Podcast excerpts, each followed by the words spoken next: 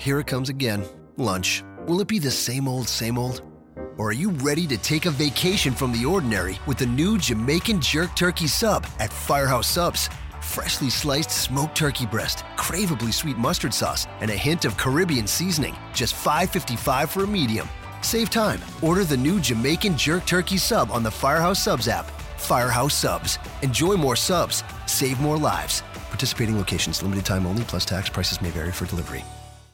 This podcast is a member of the Voices of Wrestling Podcasting Network. Visit voicesofwrestling.com to hear the rest of our great podcasts, as well as show reviews, columns, opinions, and updates across the world of wrestling. Many, many, many, meki, meki, meki, pishi, pishi!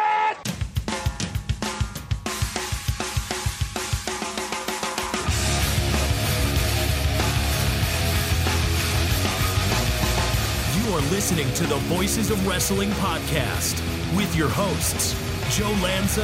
X out, go listen to some boring podcast where they're afraid of their own shadow. Okay? Don't listen to Joe Lanza, because Joe Lanza's not changing. And Rich Cranch. I like him. Who delivers this guy in a big spot? Joe, don't yell at me. I like him. In the big spot, who delivers better than this guy? Stop yelling at me. I agree. Welcome once again to the Voices of Wrestling flagship podcast. I am Rich Cranch, alongside, as always, the King of Banter, Mr. Joe Lanza. Joe, what's happening? Hello, sir. You got any banter? Or are you ready to just get right into this? It's that awkward thing again where we bantered already for... We did talk. We talked AL Central baseball and trade deadline, and nobody wants to hear that at all. That's pretty uninteresting stuff. So yeah, I don't know what to banter about. I'm drinking a Diet Dr. Pepper, one of your favorite drinks of all time. So...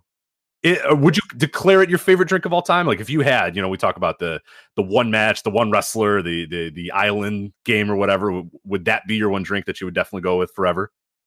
No, it's Coke Zero. Coke Zero, okay. Yes, that. It's Coke. Is that a rotary phone that you just heard ring? I intentionally have the rotary phone ringer. So. Oh, you're so old.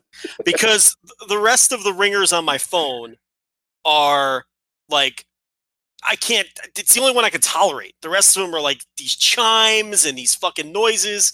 I don't like it. I just want my phone to ring. And the only thing that can even closely replicate a phone ringing is the old school rotary phone. That's the only option I have in the fucking phone. So that's what I go with. Was that a scoop or was somebody calling you with a scoop or no? Nah, I look like a solicitor or something. It was an unknown number. So okay, nobody, all right, yeah, nobody heads those. Robocall. Yeah. No, I have terrible ringtones as well. I think I don't ever actually people. I don't know if people call them ringtones anymore, but I don't even. I just keep it on vibrate all the time anyway. Like I don't even know what my actual phone ring is because I've just never. Yeah, because they're all horrible. But yeah, I guess I would pick the rotary phone one. So I apologize for calling you old. I'm also old, so maybe that's the reason why I was like, that sounds. It's kind of a fun sound. But I was wondering if you had like a rotary phone on like the side of your, where you go to the super long cord with the little notepad next to it. So you take, hey, let me take your number down. All right. I do not have a rotary phone in the house. When's the last time you had a rotary phone? When's the last time Joe Lanza, when he finally disconnected the rotary phone and said, this is it. I'm done with you. I have no idea how old you think I am, but I can tell you that I have never owned a house phone. So I'm probably not nearly as old as you think I am. Since you've moved out, you've always been cell phone. Yeah, the last time I had a house phone was when I lived at home when I was in high school. I've never owned a house phone in my life, in a home that I paid for. So. I'm trying to remember, the first apartment I had one, and I just asked them if they could like disconnect it because it would like sometimes ring, and I never gave anybody the number. I don't know what the number was. I have no idea. And I was just like, hey, can you just like I don't want to unplug it. Just like take it out of the wall. Like it's just taking up space on the wall. People ask me, "Oh my god, a rotary phone? The hell, not a rotary phone, but like what do you have with a house phone?" I'm like, I don't know. I've never used it. I don't know the number. I don't know why they gave it to us. It was so silly. Wait, so the apartment came with a physical phone? It did, yeah. And so I guess you could have. I suppose I could have like called whatever company and had them hook it up for me or whatnot and transfer my number and all that. But it would randomly. Like ring. So I don't know. I'm sure like it was whatever old number that some random person who moved out had done. Like I'm sure it would like pop up or whatever, they get a robocall like you said. But yeah, for what inexplicable reason, it would just like randomly start ringing and randomly. And I had no idea why or what was going on. It had like a tone. So I guess it was hooked up to something or someone, but I never knew what it was. And eventually they did go through and take them all out, which is pretty good. So. See, I've had situations where I don't think so anymore, but like when you'd get internet set up, they'd give you a phone number. Oh yeah, no, like my internet always tries to do that. Every single time I try to update or pay my bill or do anything, they're like, "Hey, you want to add phone?" I'm like, "No, why would I want to add phone? Why the hell in 2019 would I say, you know what? Yeah, hook me up with that house phone, baby. Let's do that. Let me pay an extra $20 a month." Sometimes, that's not what I mean though. What like I've had ISPs that were like, because I would have that argument where I say, "Look, I don't want to pay for a phone line." They'd be like, "No, you have to have a phone number to have this." I'm like, "But it's not dial up." They're like, "It doesn't matter. You need a phone number to have our internet." So then I'd be like, all right, whatever then. And then they would give me a phone number and say, well, you can use this and hook up a phone. I'm like, I'm not interested. Oh, but you know what? I might actually have that, to be honest. That's what I'm saying. Like sometimes they give you a phone number. There's a very good chance I do have that. And I just said, don't send me a phone. No, whatever. Yeah, I'm whatever. Okay, cool. I'm never going to use this number ever again. So yeah. I do know one time when I was trying to upgrade my internet or something, they were actually going to give me like $40 off to get the phone line. And I was like, no, I don't even want it, man. And they're like, well, sir, it's like $40 less. And I was like, I just the idea of me adding a phone line to my, and I just knew that like it was going to be an introductory thing. And then like a year later, it was going to skyrocket the price for this fucking phone line that I was never going to use. And I was like, no, dude, I'll pay the $40 the rest of this year, knowing full well that you're going to raise this thing up in another year or whatever. I don't want it. It's just give me whatever rate I have, but why? I don't want a phone number. I do not. And I remember that coming up about two years ago. So they are getting their money back and then some at some point if you say yes to that. There's no way they're going to give you a free service and $40 off and then just let that ride. Oh, exactly. So oh, yeah. Do you ever get this where they try to add home security to you all the time? Like they hound me. They're like, hey, we'll save you $100 on your bill with this home security. I'm like, bullshit. Like, get out of here. Like, cause I'm very pessimistic. I never, as you said, I always know that at the end of the time, the end of the day, Xfinity / Comcast or whatever is not in the business of giving me services that I don't pay for. And then also taking money off my bill. So I was like, nah, get the fuck out of here. I don't want home security. And they're like, well, you don't care about your family. Like the guy on the phone line would be like, well, you want, you know, I almost had this idea that like they're gonna send somebody and like rob my house and be like, see, we told you, you should have got like, oh, you know, steal something small, you know, not anything big, but just be like, ah, you know, or like break a window or something, be like, you know, see, you do need this security. Like, you know, sometimes that's not a bad idea. If Xfinity's listening, they should do that. Is send that it is a to someone's idea. House yeah. Yeah. And be like, well, I mean, you know, this is why we tell everybody to get it, you know.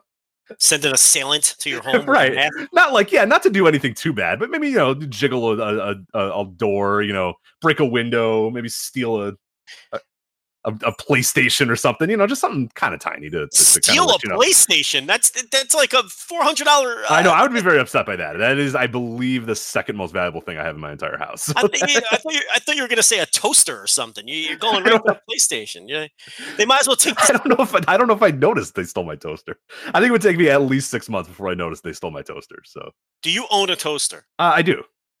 Yeah, I didn't own a toaster till I got married, and then the toaster somehow made its way into the house when we merged homes, but I didn't own a toaster before then because I've never understood the concept of intentionally burning your bread.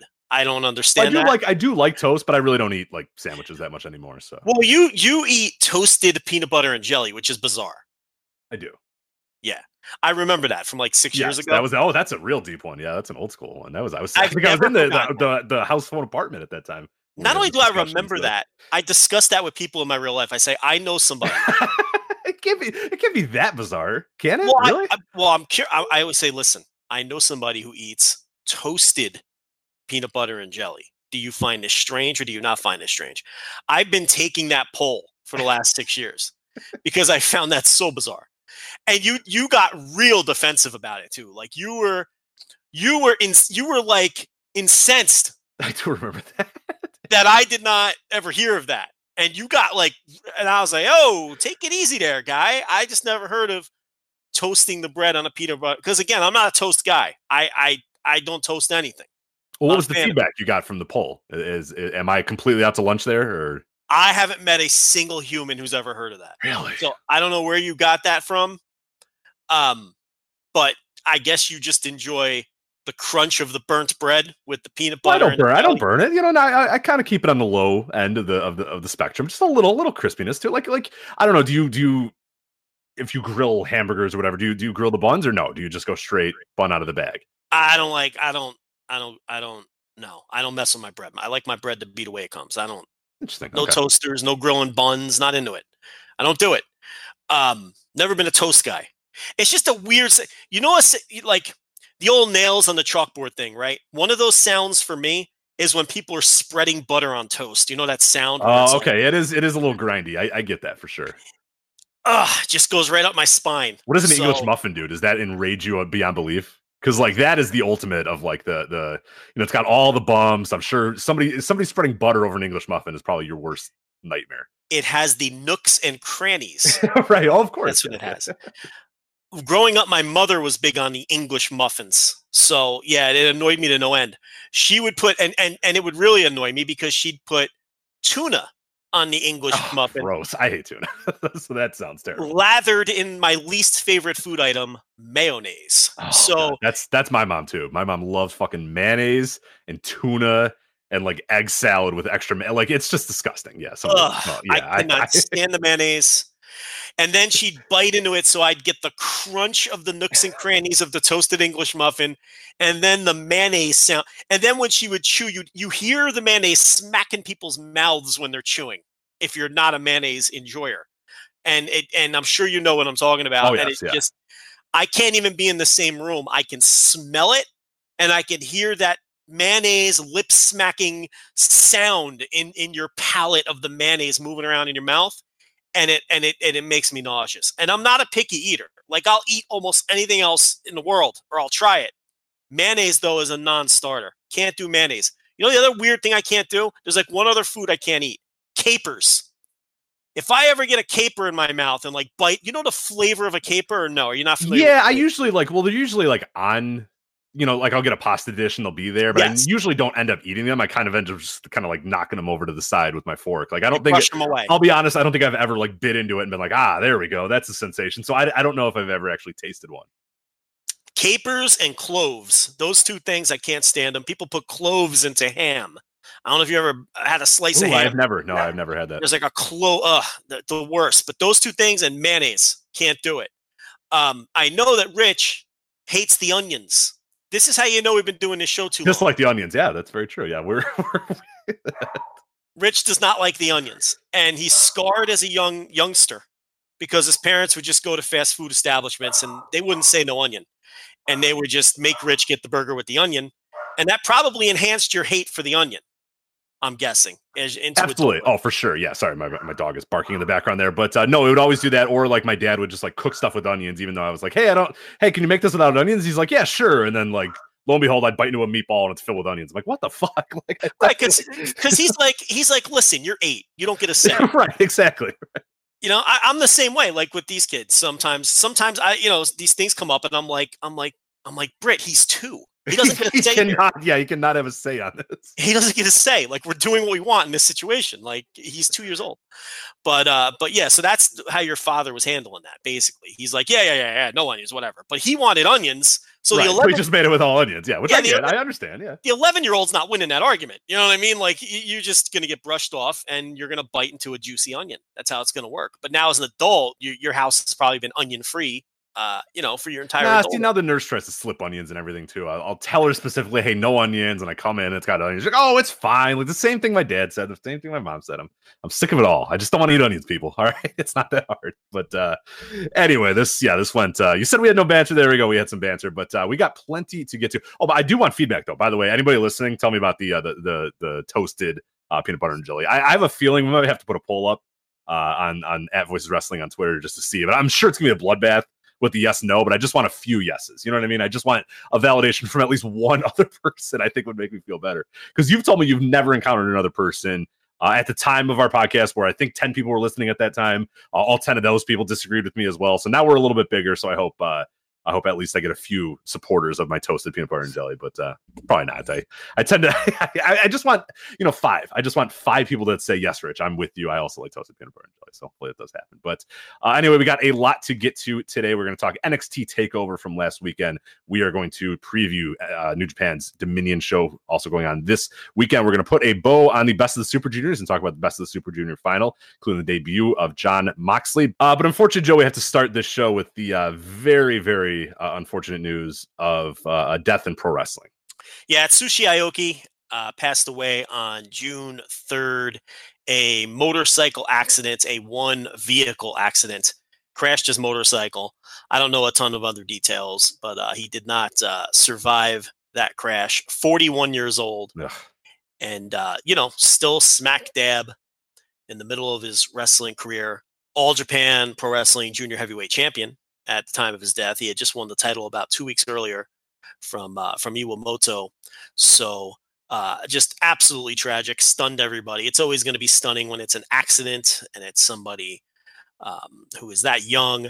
And in this case, you know, we've dealt with a number of wrestling deaths over the last few months. A lot of them, you know, older wrestlers like Nikolai Volkov, and most recently Silver King, who died in the ring, and that was a shocker and incredibly tragic. And here we have another wrestler who was still, you know, basically in his prime as a pro wrestler and as a man. I mean, 41 years old is way too young.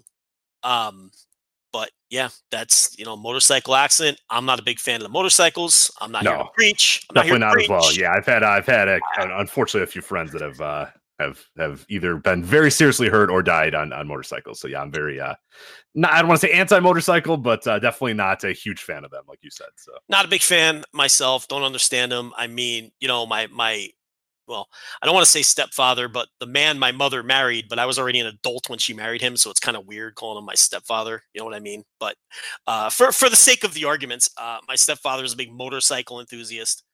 Not a fan of him. You know, I had a friend in high school died in a motorcycle accident. I just think they're very dangerous. But that was the case here. And it's always just a little more shocking when it's not, you know, an older wrestler who had lived a long life, and it's somebody this young and somebody who a lot of people listening to this probably just watched, you know, win a major title. So, you know, it's a shocker. As far as Aoki goes, as I said, he was the All Japan Junior Champion at the time of his death, but more so than that, very important person behind the scenes at All Japan, right-hand man of Jun Akiyama, pretty much attached at the hip with Akiyama for many years, a liaison to the outside talent, the trainer, head trainer of the dojo. Yeah, trainer at the dojo.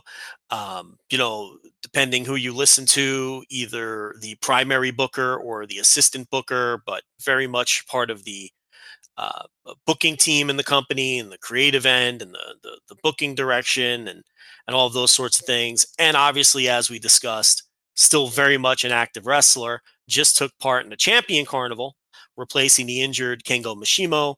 Had a couple very good matches, an excellent match against Kento Miyahara in the Champion Carnival.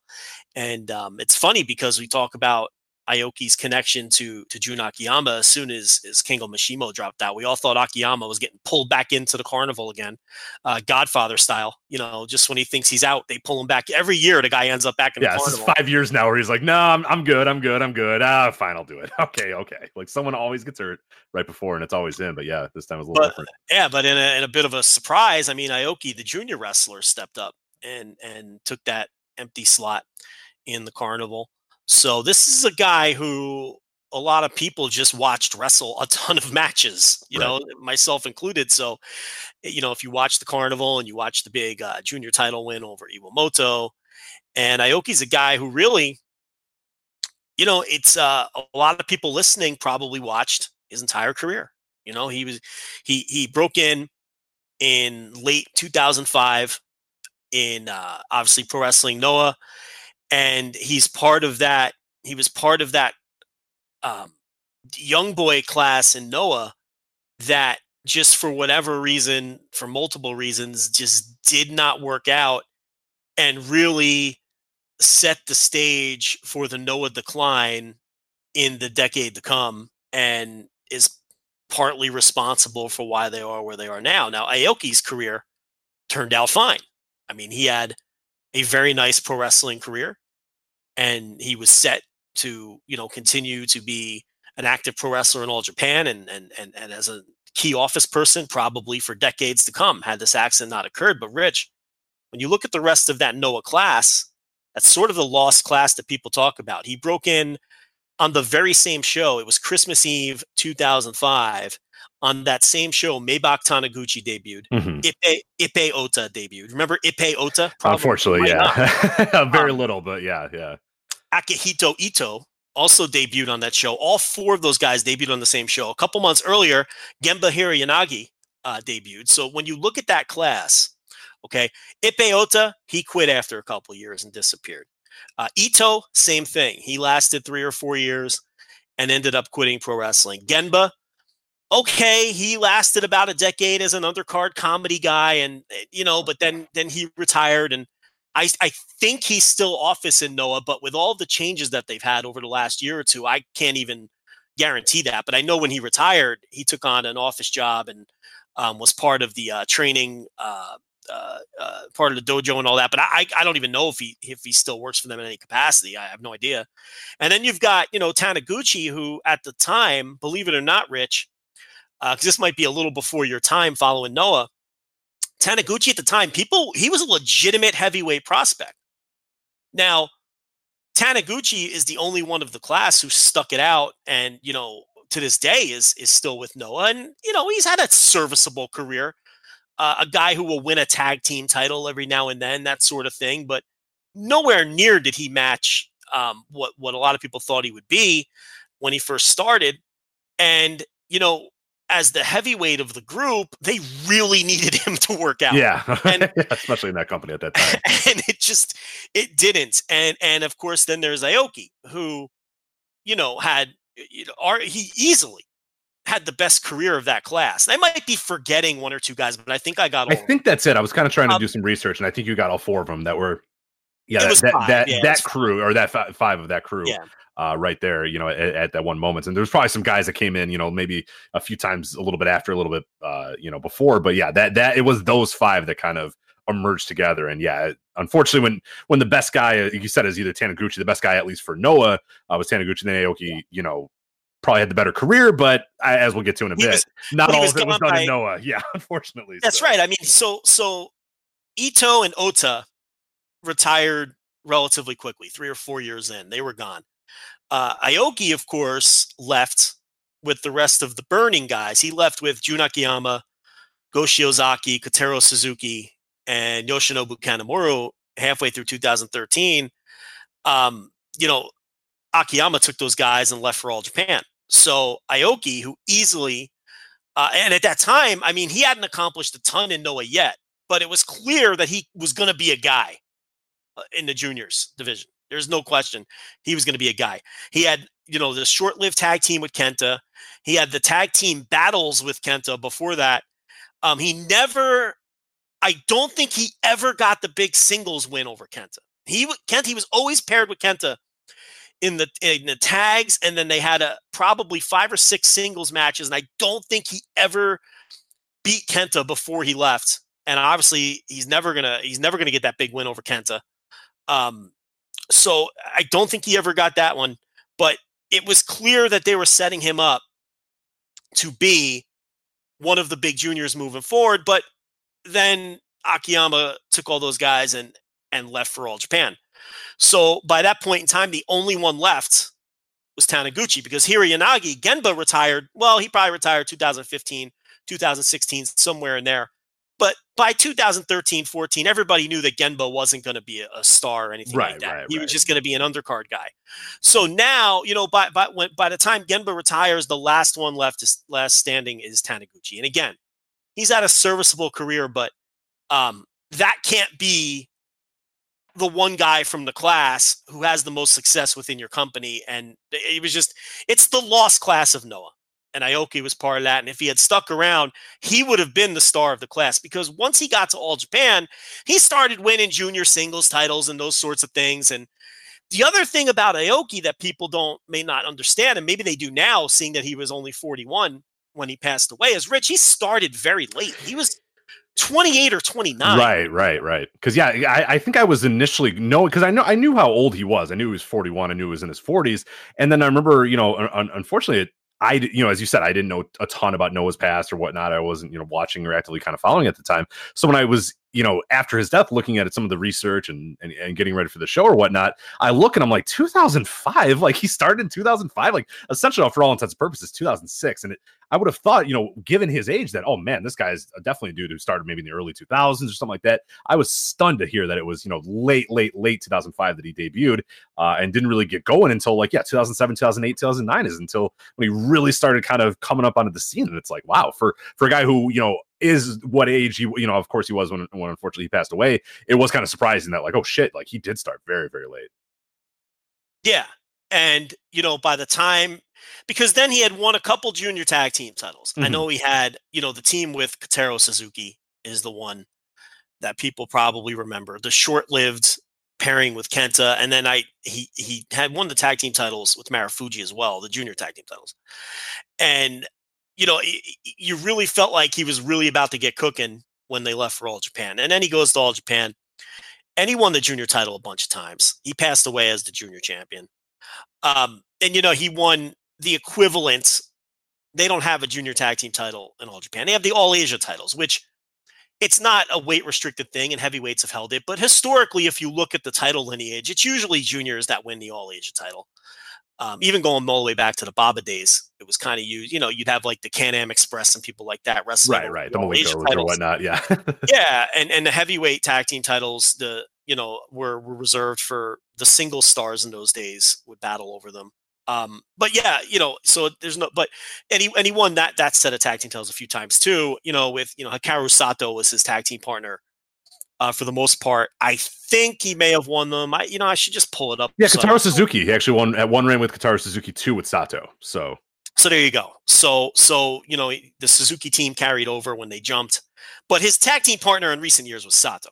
I mean, that's you know, and you know they've always been aligned in various units and things like that as well. So he went on to, you know, achieve his potential as a junior in another company. So that really was a lost class for Noah. And I mean, just think of it this way. If let's say you're a modern New Japan fan, let's say that Jay White and Hiromu Takahashi and Sho and Yo, and just throw another one in there, Desperado. Let's throw Desperado in there. Let's say all five of those guys, just three of them were complete flops. One of them retired young and the other left the company. Think about that. Yeah. You know, that's it's devastating when you consider where they all are now. Jay White is a headliner and a main eventer and already has a title win under his belt. And Hiromu is one of the most is a headliner, one of the most popular wrestlers in the world. Sho and Yo obviously have enormous potential that they haven't reached yet. And Desperado is a solid as fuck, you know, soldier on the roster. And it's like, wipe all of them out. And that's essentially what happened to Noah. You know what? Here's even better comparison. No disrespect to Desperado. Imagine those five, but only Desperado lasted, and he was basically a mid-carder. Right, that's exactly. It's nothing. It's fine. Yeah, it's fine to have Desperado, and Desperado's a good hand, but like you want stars. You want guys main eventing, especially in this era of Noah too. And you've talked about it a lot in the show. You know, over the years is that Noah, you know, if people weren't following at the time, of course, you know, the high points of Noah are your Kobashis, your Misawas, your stuff like that. But, you know, those guys, they kept having to go back to those guys time and time again, because there was just nobody ready to go up. And they would, you know, maybe go to a Kenta Marufuji for a little bit. The attendance would kind of slip a little bit and they would just get cold feet and go right back to you know, Kenta and Misawa or Kobashi and Misawa and yada, yada. And they would do, I mean, literally to their death, you know, to Misawa's death, unfortunately, just kept going to those guys, kept going to those guys. And by the time they were finally done, Noah was basically like, oh yeah, we don't really have the next guy up wasn't there, and there was no guy, and now we're kind of where Noah's been for now or the last 5 years, basically. Just well, kind of treading water, you know, sometimes it goes up, sometimes it goes down, but for the most part, just never really breaking through ever since then. I mean, they tried Kenta and Marufuji, but at the time, fans were much less open to juniors, right. We're talking mid 2000s in Japan, where it wasn't exactly an era that was super. Nowadays, I think you could easily go to like a Marufuji or a Kenta or whatever, and everybody would be fine with it because those guys were red hot. They were just red hot as juniors, and it wasn't seen that you could just push a junior as your top guy. It was just it was a little weird, which sucked because I've been awesome to see that run happen, but it just never did.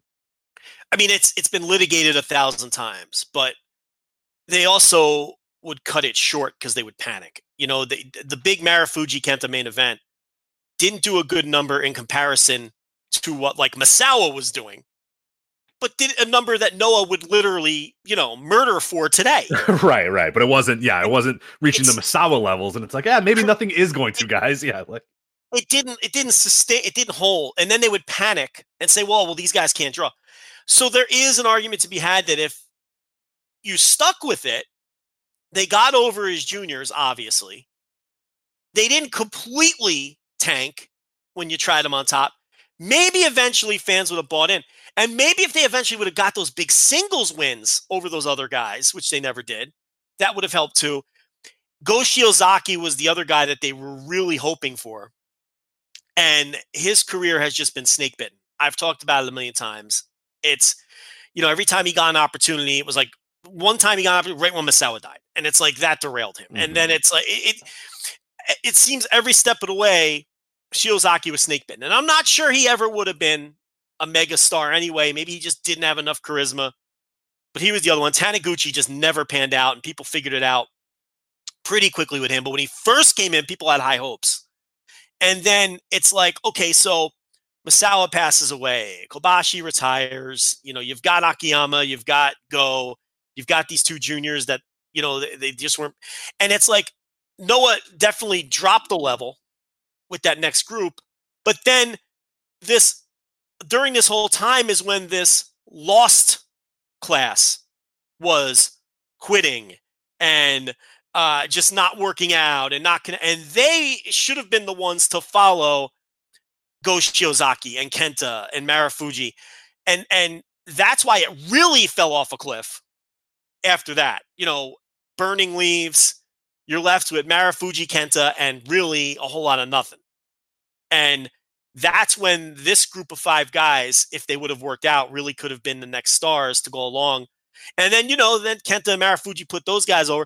But Kenta and Marufuji didn't have anybody to put over. It's like, you know, and then it just all fell apart from there. And to me, you can really point to this 2005/2006 class as where everyone kind of recognized trouble was brewing. Rich, there was a period there where Noah didn't have a single full-time contracted wrestler under the age of 30 on their roster. Yeah. And it's because these guys either retired or left or started late. Aoki and Taniguchi, the two that worked out best, were both 28 years old when they started. So it's not like these guys started when they were 18 years old and had a ton of time to grow into the roles either and see what was going to happen. They were already they were knocking on the door of 30 in their first match. So Noah just never was able to restock the pond.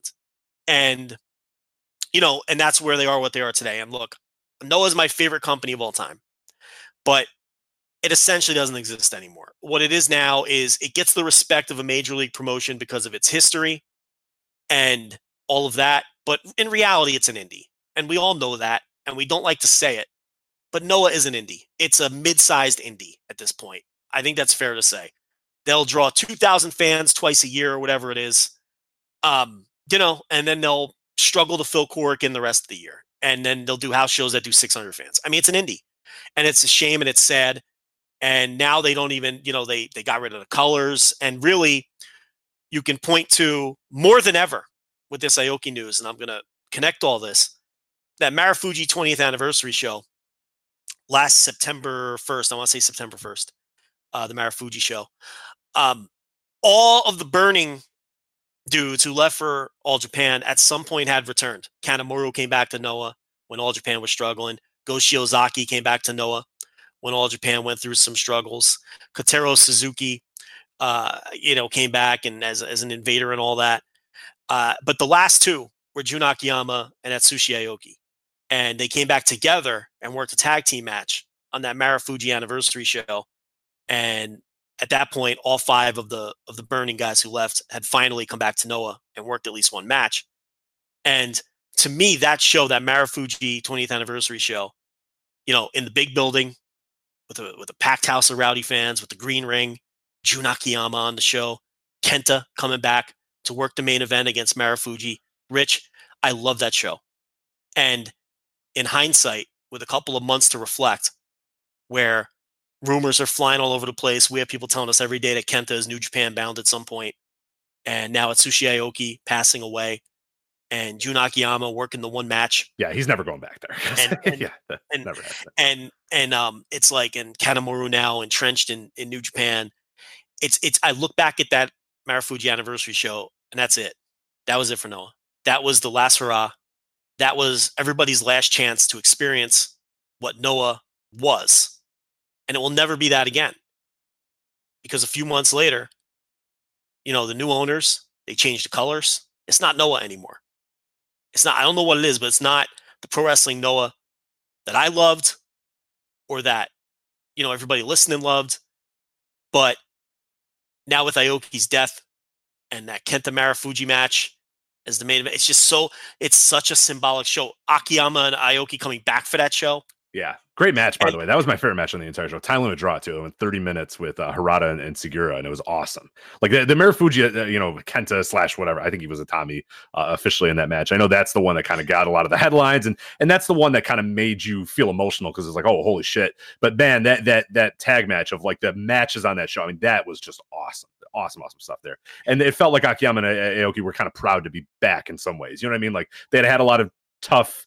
you know, hard feelings throughout the years, but it felt like, okay, this is where we started. This is where, you know, not necessarily where we started, but this is kind of where we belonged for a while. And then obviously we've moved on and done our other things, but it just, there was a certain symbolic moment, like you said, for those two guys coming out there and being a part of that match, going a time limit draw with Harada and Segura. And then obviously just kind of capping the show off, you know, with Marufuji and Kenta. So yeah, you're absolutely right about that one. It kind of stinks in retrospect to go back. Yeah. That's the end with all this chain of events. That's it. I mean, finally, all the burning guys returned. And, you know, I don't care if he worked as a Tommy. That was Kenta versus Marufuji. And that match meant a lot to me. And it just felt vibrant and it felt like Noah again. For one night, they rebottled it. And it just felt so good watching that show. But that was it. That's the end point. And, you know, Takeshi Sugiura is so good and such an underrated all-time wrestler. But you know, he's almost 50, so he's not going to last forever. And then after that, you know, what's left? The last man standing is Taniguchi. And you know, it's like, and again, no disrespect to him. He's had a nice little career, but he doesn't give anyone the feels. You know what I mean? There's just nothing left after Sugiura. And this company, this incarnation, maybe they'll be successful. Listen, maybe they'll find a star and it'll happen for, but you know what? Even if they do, it's not the green ring.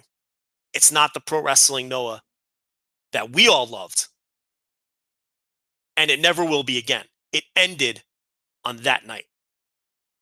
But very sad news with Aoki. And it's a major loss with the things that don't matter. The stupid junior division and the stupid, you know, in ring. And it's a major loss from that perspective, but it's an even bigger loss behind the scenes with him being so integral to All Japan. And it's just terrible that a 41-year-old man is cut down at that point in his life. Absolutely. And we haven't made official plans yet, but hopefully we'll be able to have a chance to do like we did with the Silver King on Patreon, where we maybe watch a few of these Aoki matches and talk about them. The one, even if we just do one match, what we have to, we've talked about this many, many years ago. I think we did it for a Joe and Rich recommend matches to each other. God, years and years and years and years ago.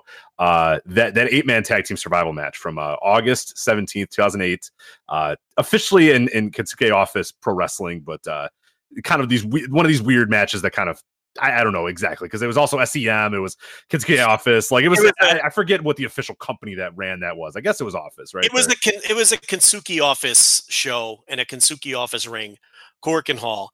That was the big Kensuke Office versus Burning feud.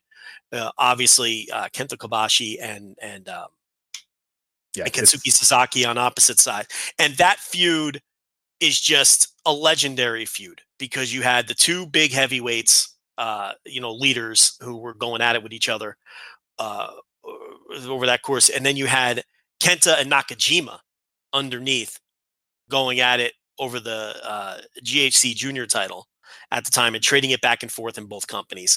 Kensuke Office at the time was a little mini promotion that Sasaki was running. It eventually changed his name to Diamond Ring, and then, you know, and then he stopped running shows. But that was when Katsuki Sasaki, you know, he trained Katsuhiko Nakajima starting as a 14-year-old or 15-year-old or whatever it was, and also Kento Miyahara came out of that as well.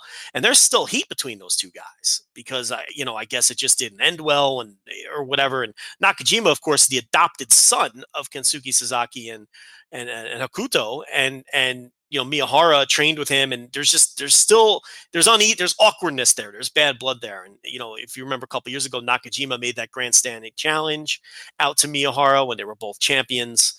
And, you know, so, you know, the last I heard, there's still some heat. But they were on the same side here because they were on the Kensuke office side of this survival tag. And Aoki was in that match on the burning side. And it's like, he was part of one of the greatest matches in professional wrestling history. I mean, I'm very comfortable saying that survival tag is one of the greatest matches in the history of professional wrestling. I don't know if it's the greatest, but it's on the short list of matches that I think about when I think about the greatest matches that I've ever seen.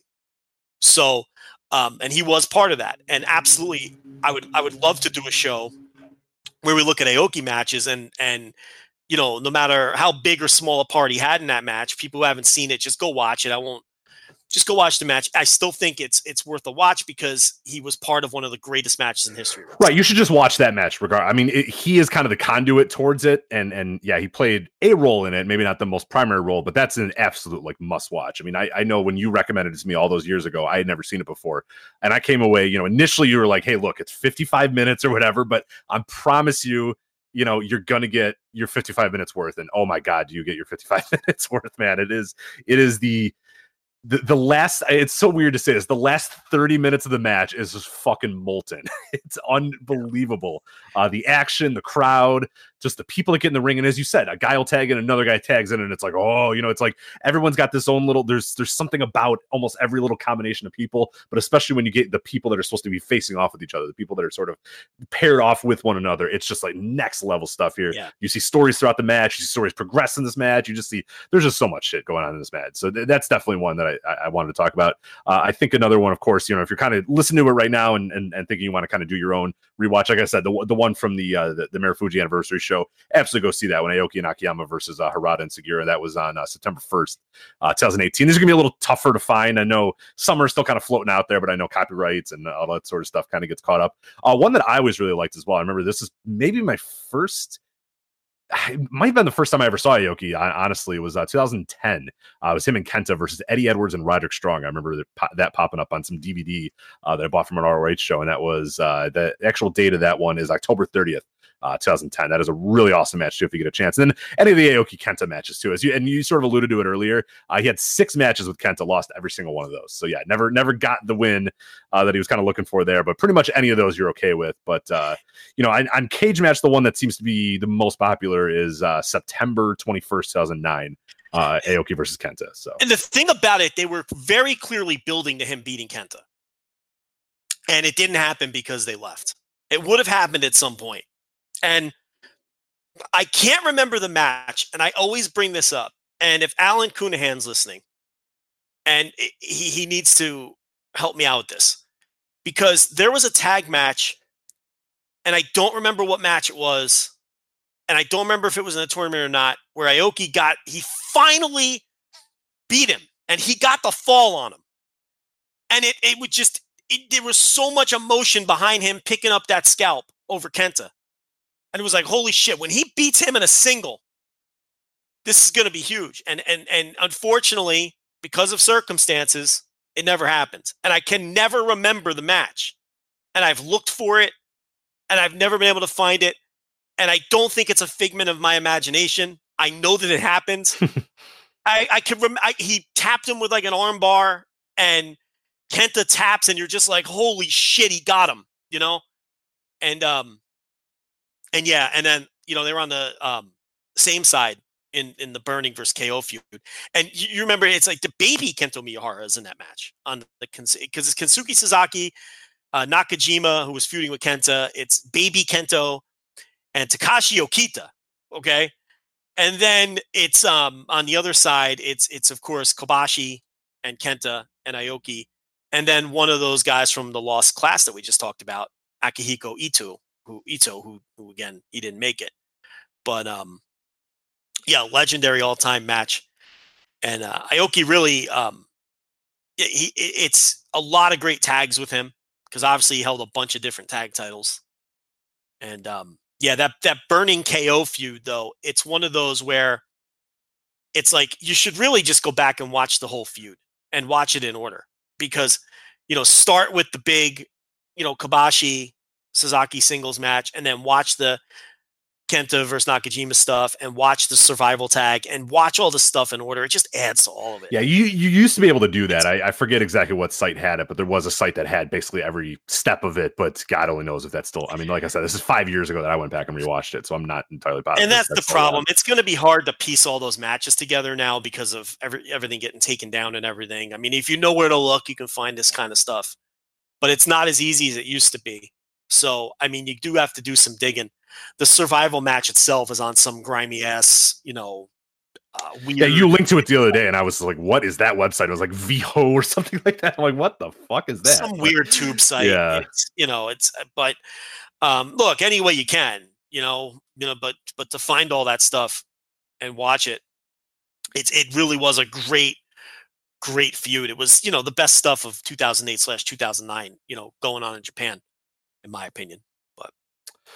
So that's that. So yeah, nothing official yet, but we'll talk and hopefully be able to get a show sometime in the next few days, where or next week or so, where we go and watch some of these matches and talk about them, because that'd be pretty awesome to do. And we kind of, I really enjoyed the Silver King show, and I know a lot of people did as well. So we'll hopefully try to do it for someone of Aoki's level. Definitely deserves that same standing. So we'll see what we can do. Hopefully get it done sometime in the next week or so, but we'll see what happens there. But let's move on to New Japan, the Best of the Super Junior Finals.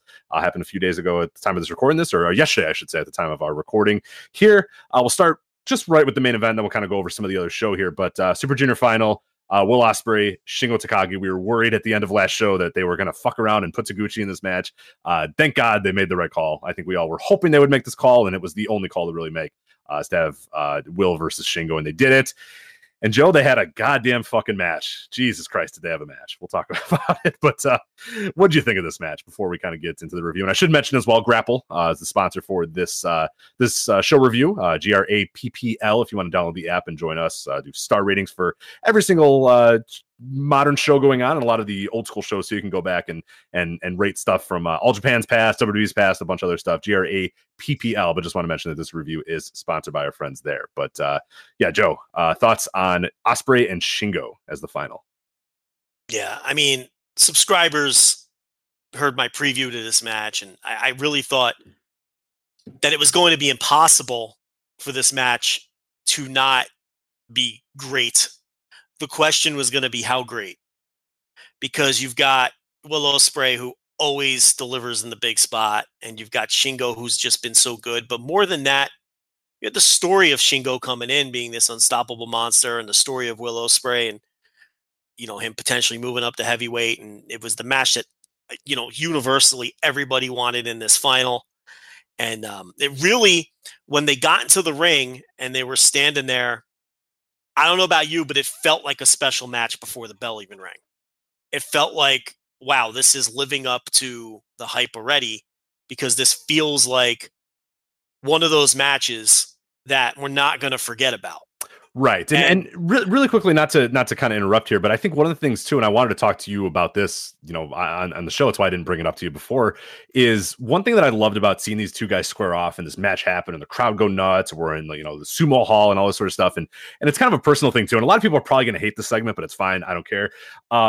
Is both of these guys, I felt a weird, I don't want to say proud. Proud's not the right word, but I felt like a certain joy or a certain, I don't know. I don't know the exact word to describe it, but these are two guys that I think you and I have both liked for years and years and years. The first time we laid eyes on Will Ospreay while we were doing the show, we said, oh my God, this guy is going to be the next big thing in wrestling. Shingo's a guy who, despite many detractors, and Will Ospreay, of course, has many, still to this day, many, many detractors. And we always kind of said, fuck those people. Will's a man. He's going to be awesome, and he is awesome. And Shingo, same thing, too. Shingo has a lot of his detractors, even people that are hardcore Dragon Gate fans. There are some of them that still don't get Shingo, don't like Shingo.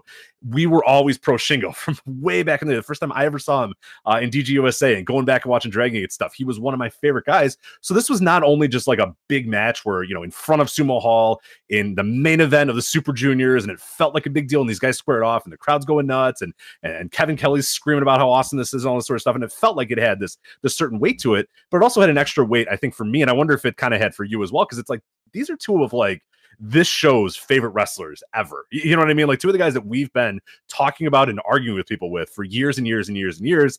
And it was like this weird sort of, I don't want to say proof of concept, but this weird sort of like, you know what? All these people are talking about this, you know, junk over all these different years or whatever. Like, here's what you got, man. These two guys having a fucking kick-ass match in Sumo Hall to cap off this major show. And it's like, I don't want to say like we're right, because that's not the right word for it either, but it's like, all the bitching and all the moaning and all the complaining and all the arguing that we've done for years and years and years and years, it was kind of worth it for this moment. Did you kind of have that similar feeling too on a personal level?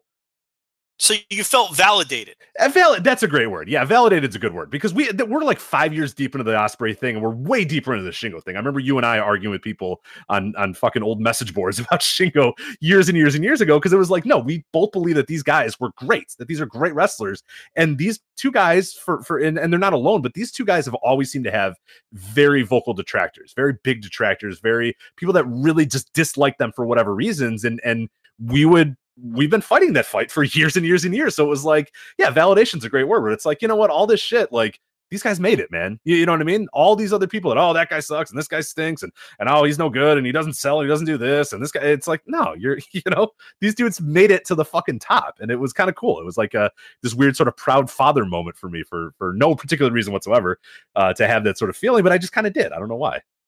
Well, the thing about it is, Will Ospreay is going to be one of the biggest stars in the world, whether people like it or not. I mean, if you can't see that coming, then you're blind. I mean, it's going to happen. It's in the process of happening. And I know that's not going to make some people happy. They can fight it. They can drag their feet on it. But you got to accept it. I mean, he has the size. He has the look, he has charisma, and he does things that nobody else in the world does. And the other thing is, he's an incredibly hard worker, not just bell to bell, but in improving himself. And, you know, just things like putting on the necessary size to be a main eventer, which he's in the process of doing. Things like improving his game, taking the complaints that he never, you know, that he couldn't sell to heart. And now he's one of the best in the world at that part of it, on top of the incredible offense, adding facets to his game that don't involve flippy doos and flying around, which as he gets older, he's going to have to eliminate that stuff. So what does he do? He goes out there and he adds that back elbow finish, which is an incredible looking finish. It just looks great. It's nasty and it's vicious. And he saves it for the right moments. The Stormbreaker. Again, no flippy-do involved. Okay? So as he gets a little older, remember, Rich, we talked about this with Ricochet, and he kind of brought that shit back when he got to WWE because he's trying to get over. But Ricochet really started to cut down on that stuff after a while because his body was starting to hurt, and he was getting over it, and he was over already, and he was learning how to stay over in other ways. Right. Now, unfortunately, he has to do that every single Monday.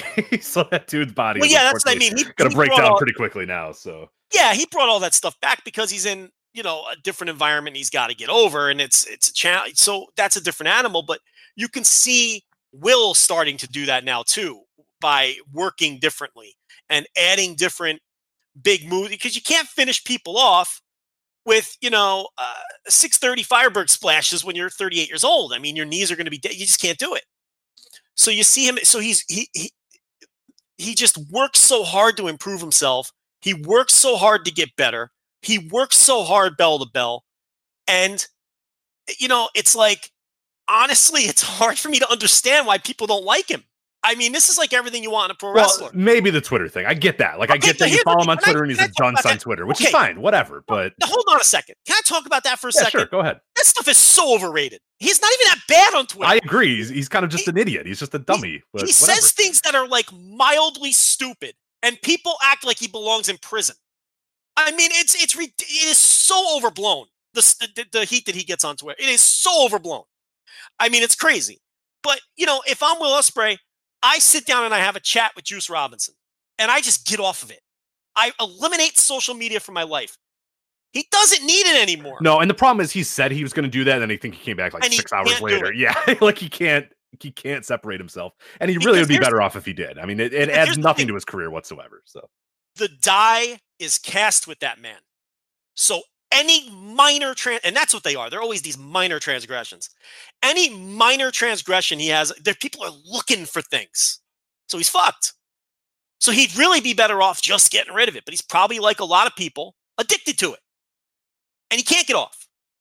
Whereas Juice Robinson got in a little bit of trouble once. And he said, fuck this. I don't need this in my life. And my career doesn't need this. And he just deleted everything one day. A lot of people probably don't even remember that little thing that he got in trouble with. And I'm not going to repeat it because I don't want to get the guy in trouble again. Because it was stupid and minor. And he just said, fuck it. I have had enough. I'm not going to deal with this ever again. Smartest man in wrestling. Is it hurting his career at all? We're going to talk about him in a little while. How's his career trajectory going? At some point, you don't need it anymore. I understand these indie wrestlers. They need it. It's part of the hustle. It's part of the grind. It's a great communication system. Okay? Listen, you want to talk to Will Ospreay, you'll find his number. He's at that point in his career. You understand what I'm saying, Rich? It's like, he doesn't need this. He doesn't need to hype himself up. And he doesn't need those Twitter DMs to get booked. He's a top star. Delete it. Get rid of it. It's unnecessary. And it just causes a headache because people are looking for things now. But it's so overrated. And a lot of times I think people just use that Twitter stuff to justify the fact they don't like them. Yeah, look, it's all right if you don't like them. But they really harp on the Twitter stuff. It's so dumb. I mean, I have no use for it. I don't really listen. It goes in one ear and out the other now when it comes to him and the Twitter stuff. But he's such a hard worker, always improving himself. Wants to be great, and now is great. And you talked about Shingo. Listen, I never bought it, Rich. You've heard me go on this rant before. We used to hear from people who cover Dragon Gate. We used to hear from Dragon Gate fans. Oh, Dragon Gate fans, they hate Shingo. They can't stand him. How come it never reflected in business? Never. They always went to go see him. How come it never reflected in business? Okay? I never bought it. I never bought this idea that Shingo could never get over in Dragon Gate and that Dragon Gate fans secretly harbored hate for him. I honestly think that came. I have nothing against Jai. Nothing against him at all. I love what he does. We put him over all time. He didn't personally like Shingo. So I think it trickled down because it was reflecting his opinion. Look, he's entitled to an opinion like everybody else. But it never reflected in business. Ever. So I never bought that. And I always saw shit. Now Will Ospreay, forget it. First time I saw the guy. Ton of flaws in this game. 2014, I probably discovered him, you too. But the flaws were obvious. He didn't sell back then at all. Didn't even try. Didn't even attempt. We saw flaws, but I also knew that guy was going to be a star. As far as Shingo goes, look, he was a top star in Dragon Gate, which is why they kept going to him on top. And he was better as a heel than a babyface. There's no question. Okay, the 2015, 2016 heel Shingo run, legendary. One of the best title runs in the history of Dragon Gate. And it drew money, and it got over. So I don't want to hear this idea that Dragon Gate fans had go-away heat for Shingo. I never bought it, and I don't buy it today. And I always believed that Shingo had the ability to be a top-level star outside of Dragon Gate. I just didn't think we'd ever find out. But all the turmoil happened in Dragon Gate. A lot of people left. Akira Tozawa, Shima. Shima took his boys with him. Shingo left. Shingo goes to New Japan, and it was obvious from the moment he arrived, this could be a top guy. He could be a top star, not just as a junior. And that was another theme of this match. It's like, we know that this turned out to be exactly what I thought it would be, a match that no one's ever going to forget about. Off the top of your head, give me the 2014 Best Super Junior Final. You probably can't do it. You're never going to forget the 2019. I do think that one was Alex Shelley and Devitt, wasn't it?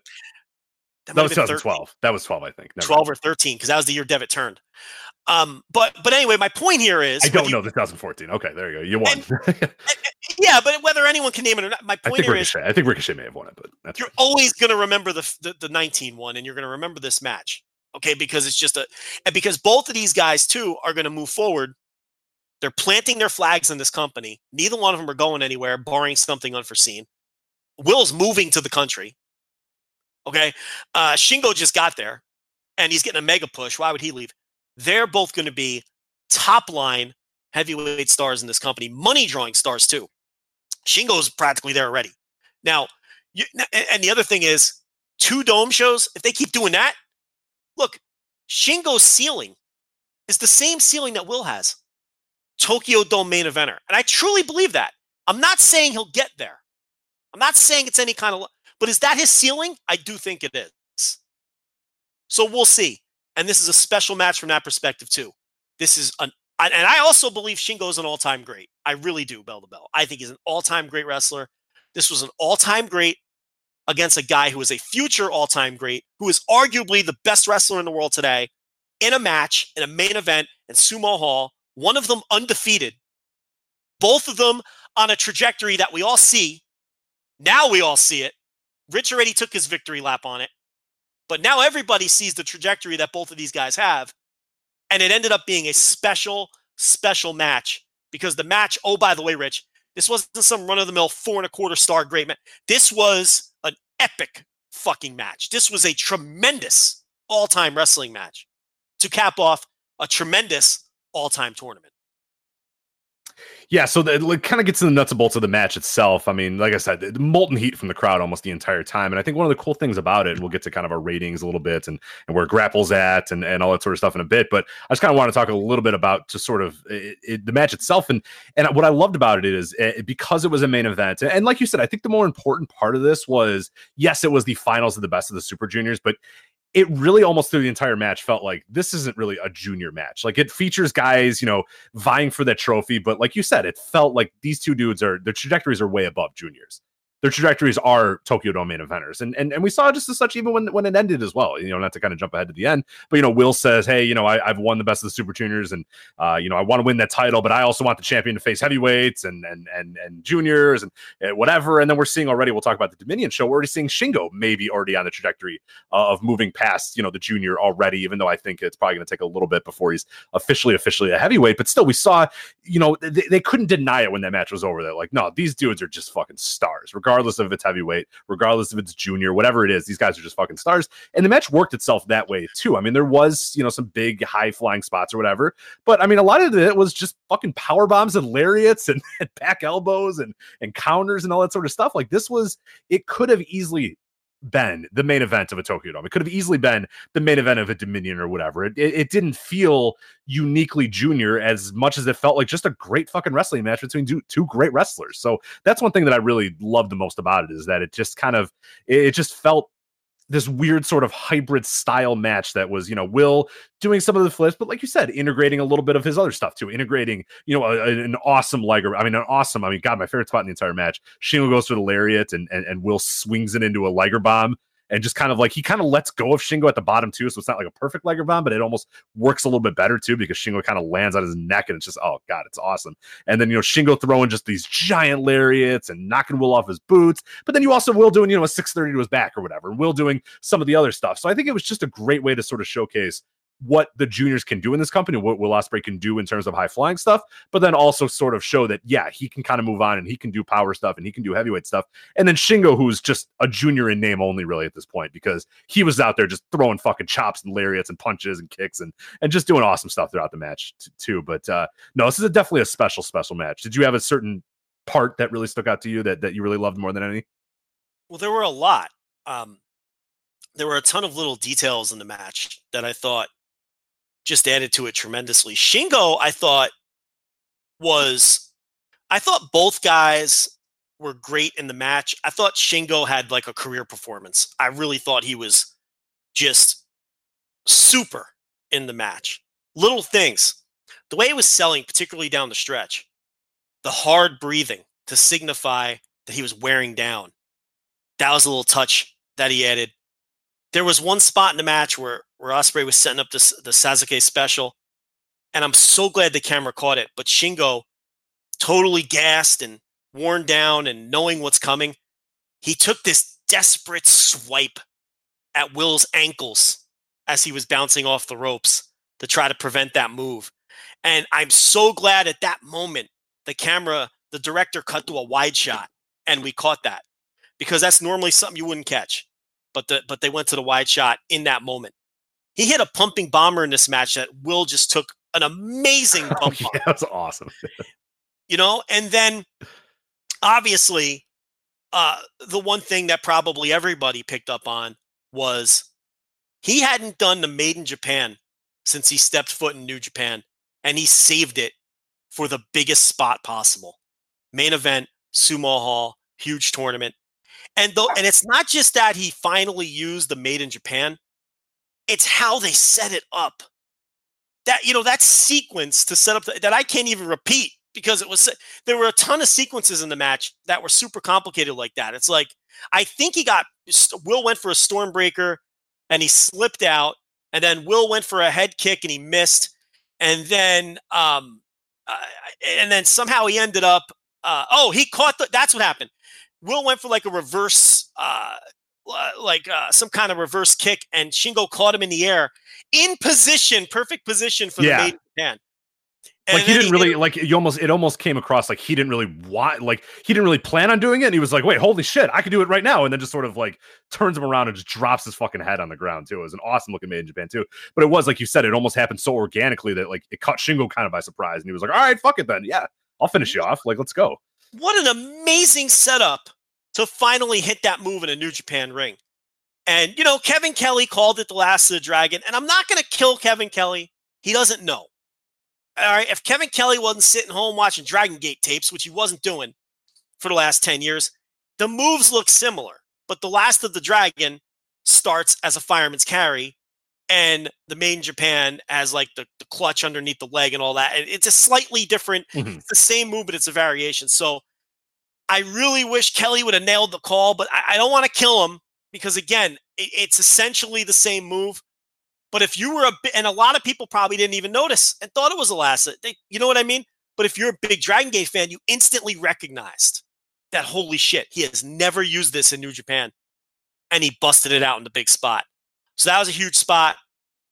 Totally would have bought that if I wasn't spoiled. Unfortunately, my plan was to go social media dark. Rich, I woke up. Oh, I feel like I'm to blame. Am I to blame for this? I picked up my phone to check the time, but like the Twitter app was open. And the first thing I saw was your tweet. Saying, I knew that was but it's not your fault. Like, you know, it's total. I don't blame. Listen, it's my fault. I left the Twitter app open when I went to sleep. You know what I mean? So it's like just terrible luck. But you know, I totally would have bought that. I did the worst spoiler that I did this entire week, was I DM'd the person that won our Super Juniors pick'em. Gareth is his name. So I DM'd him and I said, hey, congratulations on your win or whatever. And he went, no. Cause apparently his DMs go to his home screen or whatever. Right, so he gets a DM where I said, hey man, you won. Awesome. And he knew, cause he knew like where he had to go, like what had to happen for him to win. The pick him, and it needed to be Will Ospreay winning, and he was just like, fuck. He's like, god damn it, I stayed off, I did everything perfect, and then your DM went to my home screen, and I was just like, oh god, I feel so terrible. So that I spoiled a few people this week, sir, are a dick. That's what you are. I was congratulating him on his victory. So that's the guy who won. Yes. All right, I'll tell you what. Does he listen to the show? Oh, of course, yeah, he's listening right now. I'll tell him right now. I'm gonna give him 2 free months of the Patreon. Hey, oh wow, damn. I give him 2 free months. So you get a free month to the guy who came in last place too, right? I did. Yeah, he hasn't responded yet. So if you were listening to this, I did at you on Twitter. I couldn't DM you, but if you're listening to this, man who came in last place, you know who you are. Please DM us because we want to give you a free month for being the worst of the Super Juniors. So like very bad too. Like 50, he had like 51, and the leader had like 89. Like real bad. Like just not any of the bonus points. Got none of the block winners correctly. Just like absolutely terrible performance by him. So we wanted to give him something to do. You know, whoever you are, you fucking stink. I mean, that's real bad. Because look at it this way. He got like 20 free points from the two guys who dropped out. Right, that's what I mean. Like, what would have been like had he not done?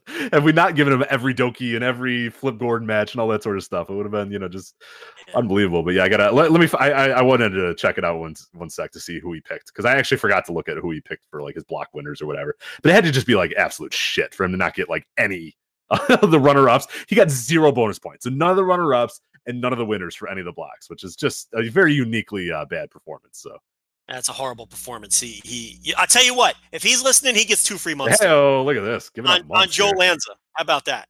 All right, so let's see who we picked here to win these. So he had Marty to win the entire thing, and Robbie Eagles to be the runner-up. So we had a Marty Robbie Eagles main event of Best of the Super Juniors. Against who? Marty and Robbie Eagles was his. Marty and Robbie. Yeah, that's how you come in dead last. Is you predicted Marty Scurll and Robbie Eagles to be the the Super Juniors. Hey, he shot a shot. You know, he's like, hey, look, I'm doing this, and if no one else predicts this, it's going to be all me. Yeah, he had Marty winning the A block. The A block runner up, he had Jonathan Gresham as his runner up.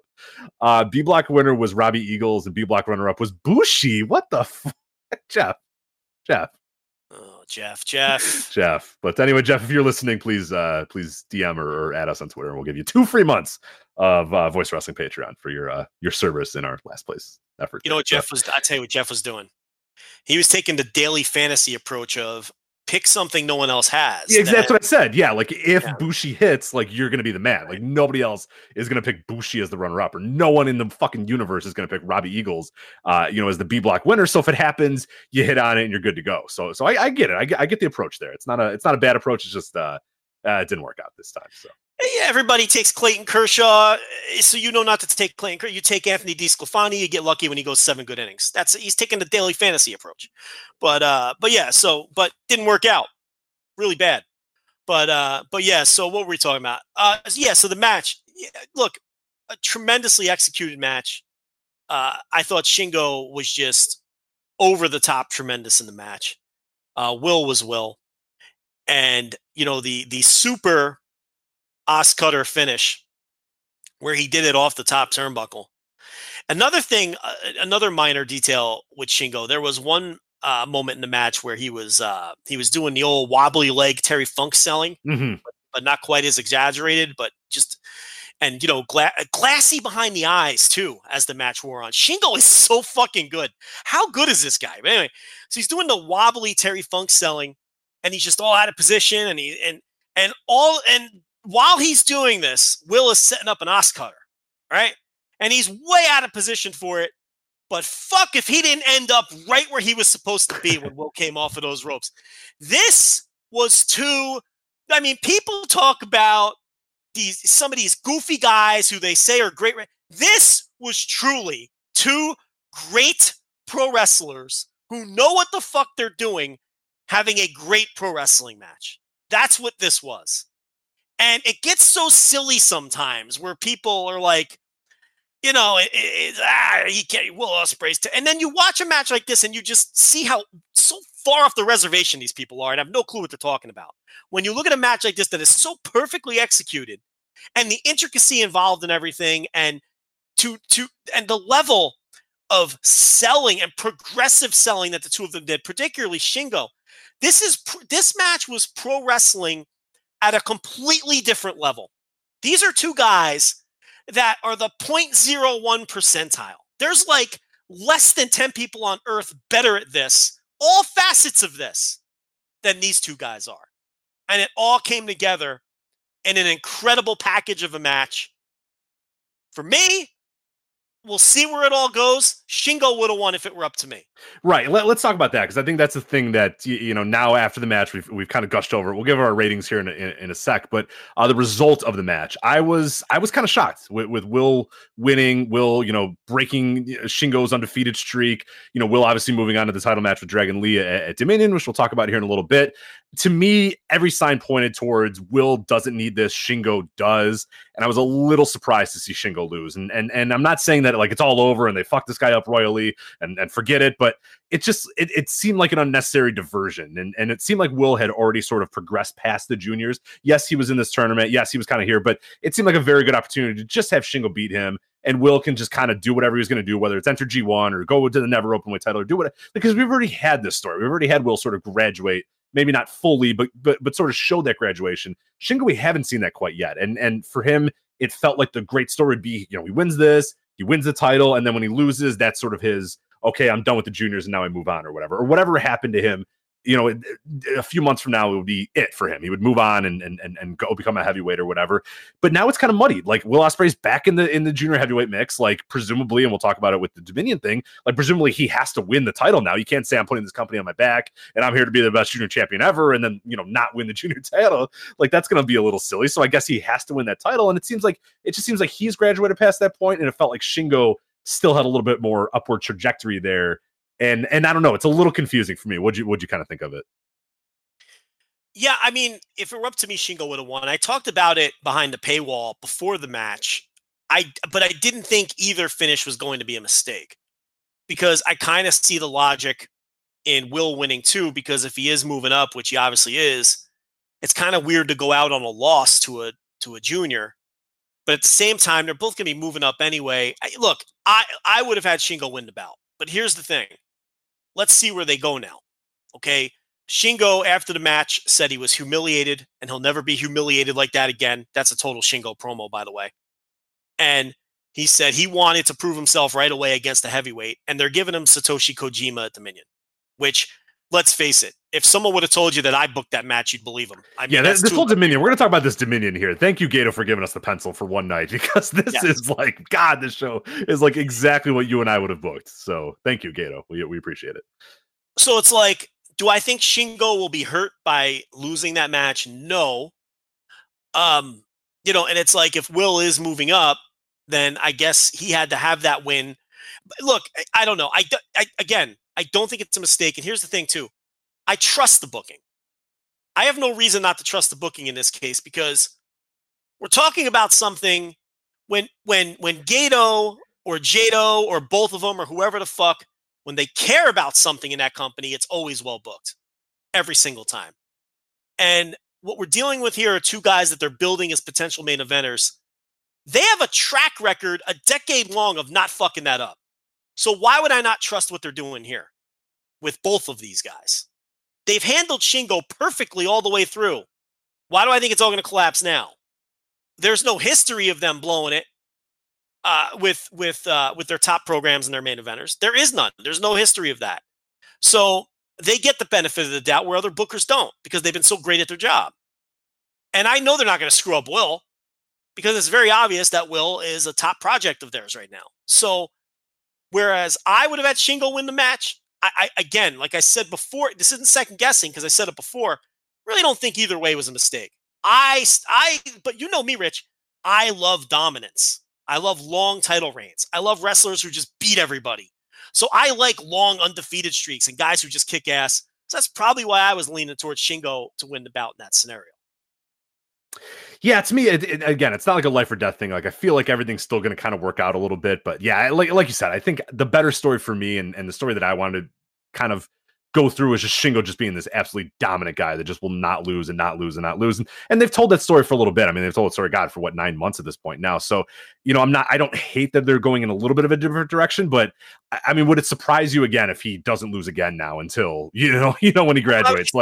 I'm just going to ask you, if he goes out there at Dominion and wins a neat and tidy 11-minute match against a respected third-gen guy like Kojima, one who could still go, you know they're going to have a good match. Battle of the Lariats, right?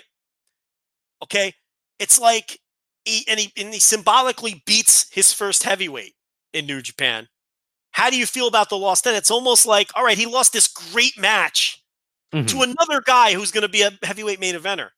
It's really not that big a deal, even if I personally love the idea of a guy like never fucking losing. Right. It's a totally different story if he loses to like Taguchi or whatever. You know there's no upward mobility, yes. But you know that it's Ospreay who these dudes will have a heavyweight title match, or they'll have a heavyweight match, I should say, you know, in like a year. You know what I mean? Like next G1, these two dudes are going to be facing each other again. So it's not like, it doesn't completely undermine it. Yeah. It doesn't. And as good as this match was, I could see them having another rematch at a major show, whether it's King of Pro Wrestling or one of the two Tokyo Dome. You need a lot of matches to fill those two Dome shows. I could easily see these guys rematching on one of those Dome shows for like the Never title or something. Yeah, Can't you see that? Oh, absolutely. And like Shingo getting his win back. I could totally see that. So, you know, it's a booking decision that, you know, I don't think there was a mistake here. Now, if Shingo goes to Dominion and loses to Kojima, I'm going to raise an eyebrow a little bit, Of course, I want to see how he loses and all that and what the fallout is. Oh, to the strongest arm. He's going to lose to the strongest arm, Joe. Come on. Right, because if the idea is that he's taken a lesson from the strongest arm, I may not, you know, I have to see how it plays out. I wouldn't do it. He should win that match. That match should be the old getting the heat back from losing the last match. You know what I mean? And showing that he could beat a heavyweight and beating a guy that you can beat like a drum and it doesn't matter at this point. At this point in Kojima's career, he could lose every match. It doesn't matter. But you know, so anyway, the booking, I want to see where it goes moving forward. I really don't think there was a wrong decision here. And honestly, it's like, I was kind of rooting for both of them. It's weird because I saw like, man, it'd be great if Shingo beats this fucking little prick too. But then I was thinking it'd kind of be cool if Will's the one to end it, you know? And the match was so good that I really didn't give a shit who won by the time it was over. That's kind of where I was too. I was just rooting for both these guys to just have an incredible match. That's kind of all I sort of did. But yeah, I would have preferred Shingo. But yeah, like we said, we'll it's all about the follow up, and we'll see. Yeah, of course, if he goes into Dominion and loses, and Will doesn't win the junior title, it's just gonna be like, oh, okay, well, I don't know why that'll happen. But I have a feeling both men are gonna be victorious at Dominion. But we'll get to that in a bit here, Joe. We have to give our ratings here. Grapple, the users on Grapple, GRAPPL, of course, sponsoring this review. 4.85, almost 5. But not quite, 4.85. Joe, what was your rating? No. You first, Rich. I'm a coward. 4.75. I couldn't. I wanted to. Joe, it's one of those things you always talk about where you're ready to do it. You say, this was awesome. This was incredible. If it doesn't feel right to go the full 5, I just don't do it. And I just didn't. It just didn't feel, I don't know. There was just enough stuff that just didn't. I don't know. There was just little things. I don't know. I just didn't feel it. So I'm sorry, but I am I'm a 4.75. So of course, despite the fact that we just got done gushing over for 20 minutes, I fucking hated this match. But Joe, did you fucking hate it as much as I did? You are such a coward. You really am. I know. You're such a coward. What is the big deal? It's a dopey match. I know. Just throw the fucking fight. Rich Craich. The coward Craich is all That's I have to say. Yeah, I know. I admit it. And like, I put that up. I put that tweet up as I was like kind of on my way to work. And, you know, I was doing work. And then 20 minutes later, I come up and people are just livid at me. Like, you fucking coward. You're a piece of crap. Like jokingly. Like, a lot of people were like coming to my defense. And I was like, no, it's fine. It's just a joke or whatever. But I did find it funny how many people were just like, oh, come on. Just go with the 5. Like, it is kind of lame, the 4.75, but hey, whatever. Go with it. So anyway, I went 4.75 on that. You fucking unbelievable. I knew it. I knew you were going to go 5 because you're the biggest coward of them all.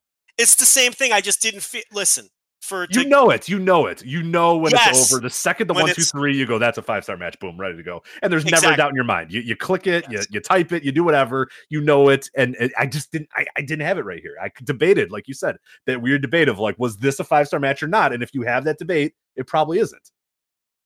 If I have any hesitation whatsoever, I don't go 5. I have to feel it instantly. And listen, this was a great match. It might be my match of the year when it's all said and done. You know, and it's like, I think people are just these haggling over a quarter star. It's at this point, it's over, especially now that Dave's dropping like 4.7 or 5. What do you do? A 5.75 or something like that for someone like a 5 3/4. Like, we've lost it. We've lost all control with this thing. It's just over, except for Grapple. Grapple's got it figured out. This is it's an all-time match. It's a great match. I just didn't feel 5 as soon as it was over. So same as Rich.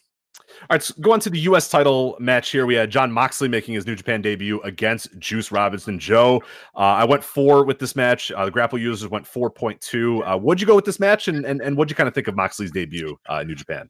4 stars, and I think the Moxley debut was tremendous. And there was so much. This was his debut period. Right. His first match since leaving WWE, and he comes in through the crowd, just like he did at Double or Nothing. So I love that, by the way. I wanted to mention that aesthetic of him coming through the crowd, because you look at, and it's so, you know, in New Japan, of course, you have Izuka who did it, but otherwise it's like everybody just comes down the ramp or whatever, and it was such a superstar performance for him to come out there, and you could see the crowd immediately bought this dude as a star because he came through the crowd, not through the ramp, so I love that. Yeah, and it's the one piece of Shield symbolism that he's retained. And the rest of it, I mean, it was, you know, he comes out in wrestling trunks, and it's like you forgot what this guy looked like in wrestling trunks because he's been wrestling in street clothes for 5, 6, 7 years or whatever it is. You know, first with the cargo pants and the damn bulletproof vest or whatever, and then with the jeans and the dirty wife beater, and it's like, you know, he's out there in wrestling trunks. And the other thing, like little wrestling shoes instead of big bulky, you know, boots that he's been, not even wrestling boots, like those shield boots were like military boots or something that he was wrestling in all that time. And he just, it was symbolic because he looked like a wrestler again.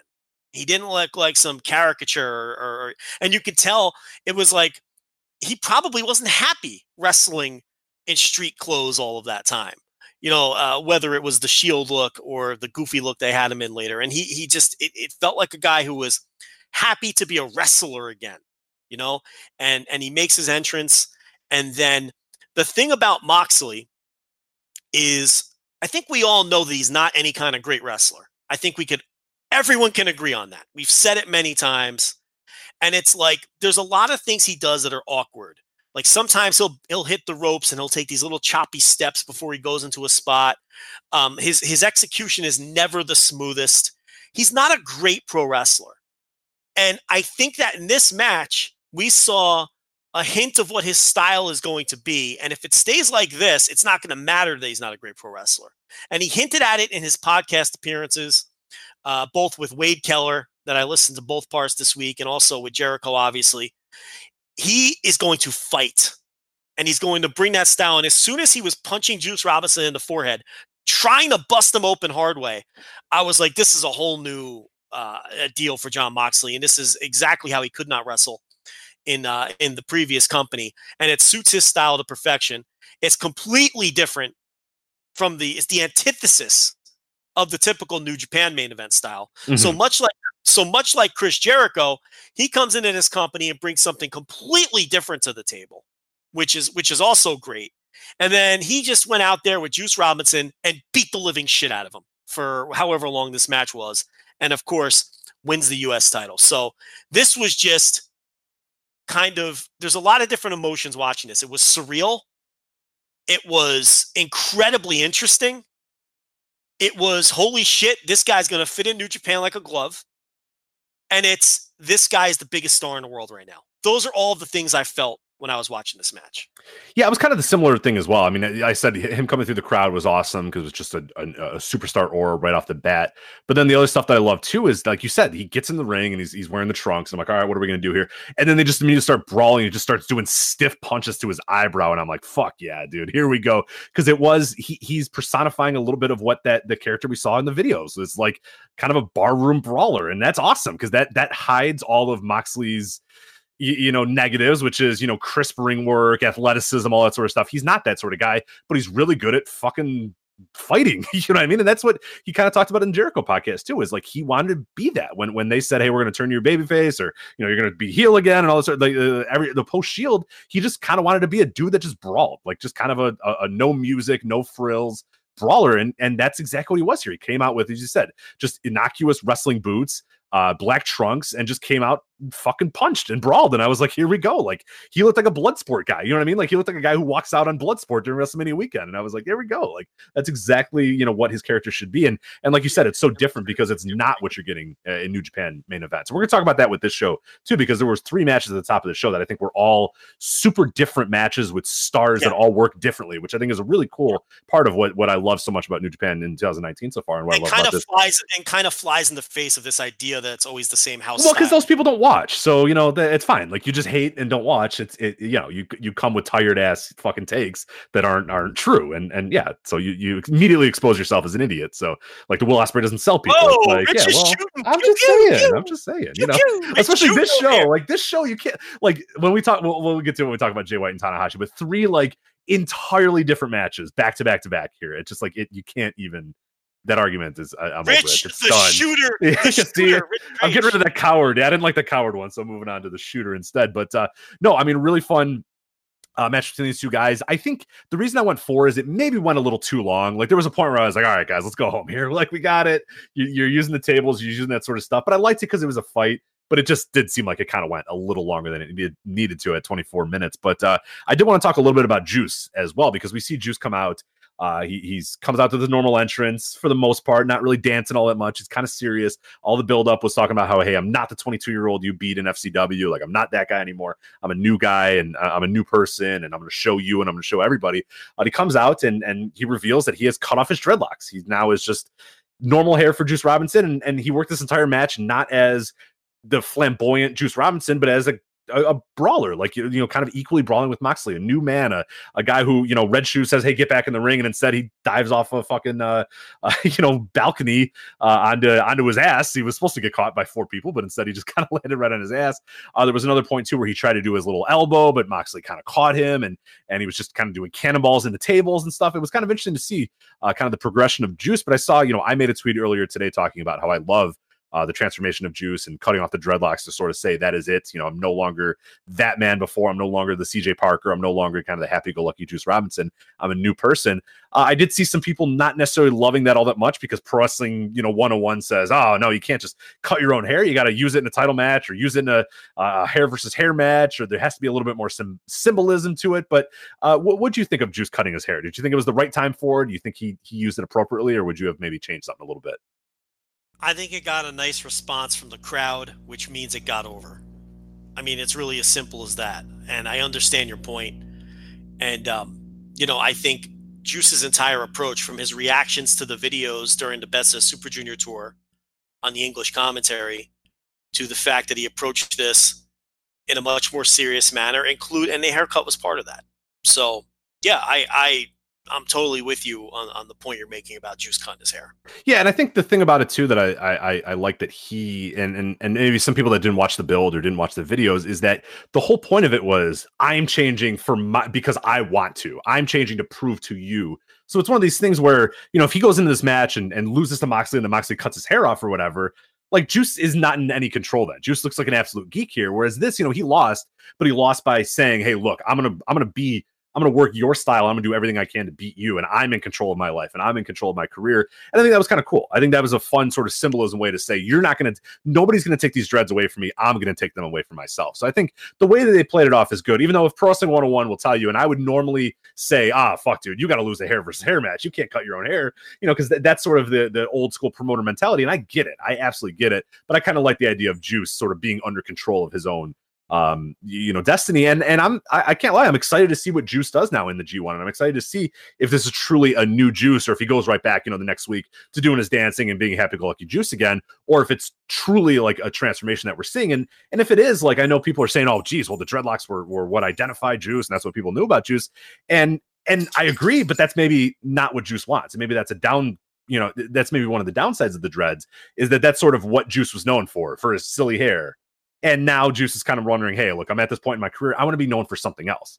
So it's all about the follow-up with this. And I'm very, very curious, because I was invested in this sort of new Juice Robinson. Not that I wasn't invested in the old Juice, but I like this idea of him sort of evolving and growing as a character. So I'm really excited to see where it goes. And I hope it is, you know, fruitful, and it's not just something that sort of happens, and he's just kind of the old Juice now without dreads. So we'll see how it goes. Yeah. I think with Moxley, he's a guy who his wrestling is so gritty and dirty, and there's a certain grittiness and sloppiness to it that works. But I think as we move along here, with him working in, you know, these three promotions that he's working for now, and whatever he does moving forward, he's going to have some stinkers. You can see them coming, because there were a couple spots in this match that didn't totally land. The Juice's flip dive off the entranceway, he basically flew over Moxley's head. Yeah, I'm shocked he didn't fracture his tailbone. He missed everybody, and well, they missed him too. It was just I don't know what happened there, but yeah, not good. And then there was the big there was the spot where the table didn't break, where Moxley came off the apron, and then there was a third spot where Juice went for his his turn. What's the deal that Kevin Owens does too in the corner? The cannonball. Oh, the cannonball. Yeah. But he tried it. He propped the table up on the guardrail and had Moxley set up on the table, and then he whiffed on that and went way over his head, and kind of missed there too. So you're going to have moments like that in Moxley matches that don't. He's bound to have a match that just it doesn't connect. That sloppiness and grittiness falls on the other side of the line and isn't good and ends up being bad. We've seen him have matches like that before. So I do think there's always a danger with him in that it just doesn't work. And like you said, he's not super athletic. He's not a great wrestler. He's not super agile. So he doesn't have those tools. So I think he's a guy who 1 out of every 10 matches, it's just not going to work out. The other thing about him that I noticed, you really don't realize how big and sturdy this man is until he gets out of WWE and he gets away from all these other guys who are all 6'4". He's a big guy. And I know he said he's been working out like a maniac to get ready for all of this. And he did look, he was in tremendous shape. He really was. But he's just he's a bigger human than I thought he was. And he's always, standing next to Roman Reigns, who is a former defensive lineman, who got a look from NFL teams and, in WWE wrestling Braun Strowman and Brock Lesnar, sometimes it's like, we're always shocked. It's like the Billy Gunn thing where nobody ever realized how huge right. that man was. And I'm not saying he's Billy Gunn big, but you get the idea. Like he's one of these guys who leaves WWE and you're like, wow, this guy's I never thought of him in that way. Right. I never like Drew McIntyre is literally the biggest human being you've ever seen in your life. When you see him, he is a mod. Like even the normal humans, you're like, holy fuck, that dude's huge. And like in WWE, he's like big-ish, you know what I mean? But like, oh my God, on indie shows, he may as well be fucking Andre the Giant compared to everybody else. Even his width. Yeah. Oh, he's just like wide. Yeah. He's so fucking wide. Yeah. I remember I stood like shoulder to shoulder with him. He was waiting in line to go do something. I was just like, oh my God, this guy is, when I say shoulder to shoulder, he was, entirely, foot taller than me, but it was like, holy fuck. Like he's just massive. He's huge. Yeah. Yeah. So I remember in Evolve, you'd go to shows and he was like teaming with Gargano before they split. And you'd be like, he's like double the size of this right. grown man. Like it's shocking how large he is, but yeah, Moxley's bigger than I thought too. And, which is going to help him because if he's going to work these kind of matches, I mean, that's the other thing. Can he really go out there and have table brawls every time out? I mean, I know AEW doesn't plan on running a full-time house show schedule or anything like that. And New Japan, it sure looks like he's doing G1. But outside of that, I see him as sort of a special event guy. Yeah. I don't think he's going to be out there working tags. I do, too. I'm a little worried about that G1 run. There was a time in this match, I think it was about 15 minutes in, and that'll come, when you get your ring cardio. But, like, it was, as the match was going on, he kind of looked down. You could tell he was just like, oh, I'm fucking exhausted. Like, God damn it. Like, we got 10 more minutes of this match to go, and he kind of wiped his face. You could see that he, and they weren't working like a breakneck pace. And I'm like, oh, boy, man, this guy, and it's nothing against Moxley, the worker, because I think he's a very good wrestler. But like you said, there's just little stuff like the cardio, the athleticism, the smoothness that we've come to know for New Japan is going to be severely going to be tested for Moxley if he does do a G1, because he's every single night, man. That's going to be a grind. It's every night. He's a very good wrestler in what he does. Yeah, exactly. Right. I don't think he's a very good wrestler. Like he has a lot of flaws, but I think that the thing is, it was harder for him to hide those flaws where he was, because you got to work that house style. And the G1 is going to be really interesting for him because he's going to have to – I think he'll have a couple stinkers if he's in the G1. I think it's inevitable. He's going to have a couple matches that are bad. They just don't work. Like when Togi Makabe has a G1 stinker, like I think he's got a couple of them in him where it just doesn't work out. Makabe is very similar. Makabe is not any kind of smooth wrestler, especially at this point in his career. But when it all connects for Makabe, he can go out there and have a good match. You know what I mean? But like that style is there's a propensity for that style where it can be bad. So we'll see. His G1, if he is in it, it's going to be a fascinating one. I'm really worried. Yeah. Yeah. Like you said, there's going to be some that I think will really click. And then there's going to be some real duds in there, but we'll see how it goes. But Moxley, of course, wins. He becomes the U.S. heavyweight champion here. Juice loses the title. So now we're on to the next steps here. We'll see what ends up happening with Moxley in the future. As I said, Grapple users 4.22 for this match. So we're kind of right in line. You and I both have 4. They're at 4.22. So maybe some people liked it a little bit more than us, but not too much. And then we'll move on to Jay White versus Tanahashi here. 19 minutes. Jay White gets the victory. Grapple users 3.9. I'll give my rating here in a bit, but I did want to talk about the match itself. Or really what I want to talk about is the annual. I love this man, an absolute pro wrestler. an absolute worker of all worker, Hiroshi Tanahashi, who every single year we go through this exact same thing with Tanahashi, is man works over body part in match. Tanahashi says, or New Japan announces that body part is now officially actually really hurt. Tanahashi posts to social media a very close-up of his surgery scar. You never see his head. You never see the rest of his body. But it's zoomed in. Hey, I got surgery on my whatever. Insert body part here. Tanahashi returns in the summer. Every single match is worked around said body part. And then he ends up recovering to around the G1 and having a great G1. And we all say, oh my God, he recovered from his torn bicep or elbow. I don't even, what is the injury this year? I don't even remember what, it's something with his elbow, right? Like, what an absolute worker this guy is. And then a minute into the match, Jay White's stomping on his fucking elbow and throwing it into a hammerlock position and tossing it against the ring ropes. And I'm just like, oh, I love it. I just love this Tanahashi, man, the absolute fucking old school worker. And everybody buys it hook, line, and sinker every single year. So. Yeah, this year's the arm and Jay White working arm submission. Yeah, it was the back that one year. Remember, everybody threw him against the guardrail every single G1 and put him on the apron every time. It was the bicep 2 years ago, I think, if I remember correctly. Yeah, he's done the knee before. The knee, yeah, of course. Everybody doing dragon screws to him and clutching the knee the whole G1. It's just, what an absolute worker, man. Yeah. Oh, I don't know if he's, Kevin Kelly. Oh, he's told me he's 70%. He's not quite 100. He's 70%. So now he's got a reason to lose the match. And he's, doing the sling blade, but he's holding his elbow because he can't do it all the way. Just an absolute fucking worker. It's awesome. And it doesn't really matter if all of these injuries are works or some of them are and some of them were real. It's just brilliant anyway that he does this. It's a great setup every single year. Yeah, it's perfect. It's a great setup, and it lays out perfectly to, sorry, Emily Pratt, but for some storytelling in the match. Oh, that's a dirty word, Joe. How dare you? I know. How dare you? What do you mean story in wrestling? There's no stories in wrestling. Get out of here. Oh, never. And it lays out the stories he's going to tell in all of his matches, sometimes right through the G1. So, and this was no different. Jay White, I mean, look, it's one of those things where, again, completely different than everything else on the show, completely different than other New Japan main events is what Jay White goes out there and does. He's a sleazeball. And it's like, technically he won the match clean, but it was after a bunch of shenanigans with Gato and the referee, and but he didn't cheat. He just he caught him in the end, and he scored the fall, and he beat him.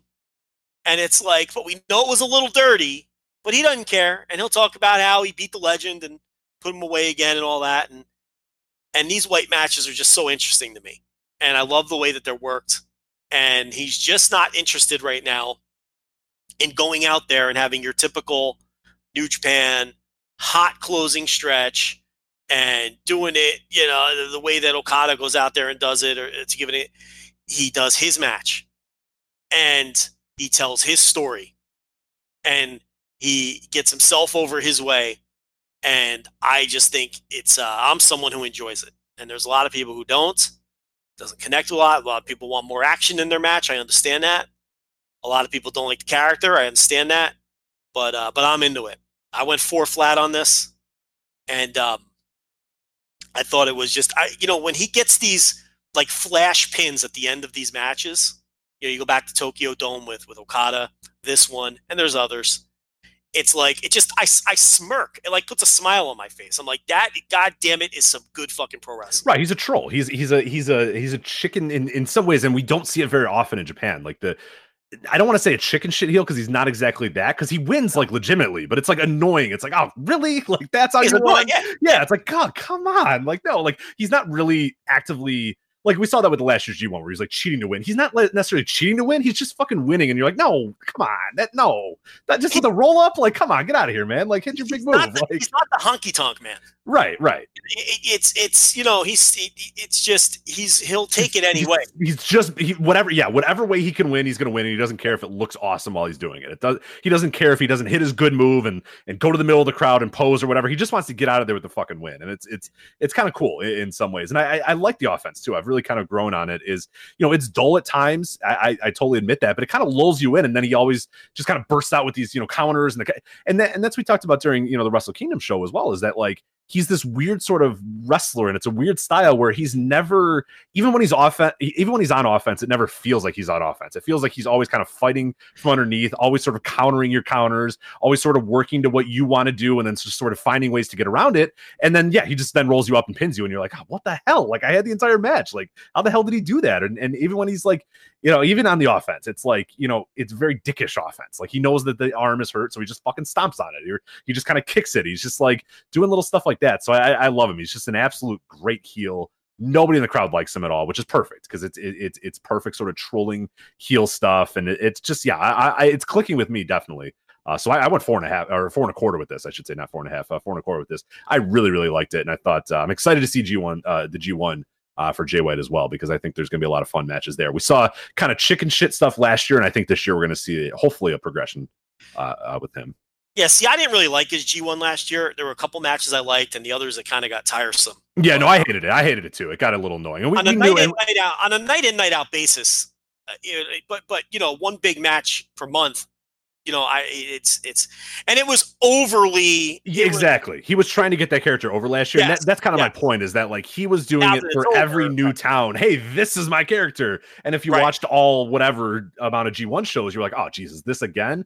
Whereas now this year, I don't think he has to do that. So I think you're going to get a little bit of an evolution where, no, he's not going to be winning matches, you know, by posing in the middle of the ring with a 1-2-3 easy. Like, it might be a lot of roll ups. It might be that sort of stuff, but it's not going to be sort of super chicken shit heel stuff like he was doing last year, where he was really over the top of like, hey, I'm a heel, I'm bad. Like, I don't think we're gonna get that much this year, which is definitely good.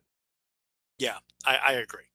All right, so I want to kind of breeze through, because we're going pretty late here, and we got some stuff to talk about here. So I want to kind of breeze through some of these other matches here. Dragon Lee, Shota Umino, Titan. This is the opener of the show versus Bandito, Jonathan Gresham, Red Narita. Grapple fans 3.07 for this. Joe, did you watch this entire show, or did you just see kind of the bigger matches? I watched the whole show. Okay. It was the undercard tags. I'll just wrap them up in a bow here until we get to the last one. They were all fun and hit the mark, and there was nothing on this match that felt like a slog at all. Okay, good stuff.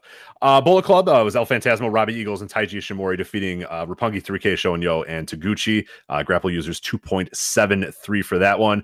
Should mention quickly on that one. In the post-match promos, Phantasmo and Ishimori are going to go for the junior tag titles. Oh, cool. Okay? That'll be fun. And the reason that's not at Dominion is because Phantasmo is booked for Rev Pro that day. So at some point, they're going to do Phantasmo and Ishimori versus Sho and Yo. So Sho and Yo are off Dominion. Phantasmo's off Dominion. Ishimori's off Dominion. And it was in that promo as well, Robbie Eagles looked very sad and dejected that Phantasmo picked Ishimori as his partner. So they're going to continue to plant the seeds that Eagles is going to split from these guys. Right, which is probably the best move for everybody, because we said, too, that Eagles feels out. It feels miscast to have him be like the second junior in Bullet Club, because he's much better than that. He needs to be third. Oh, God, you're right. Third, yeah, between Ishimori, yeah. And he's definitely much better than that. So that's cool that they're doing that story then. And obviously the plan that makes a ton of sense is if Will moves up to heavyweight, he becomes the Chaos Junior. Right, yeah, of course. Because he's Will's protege.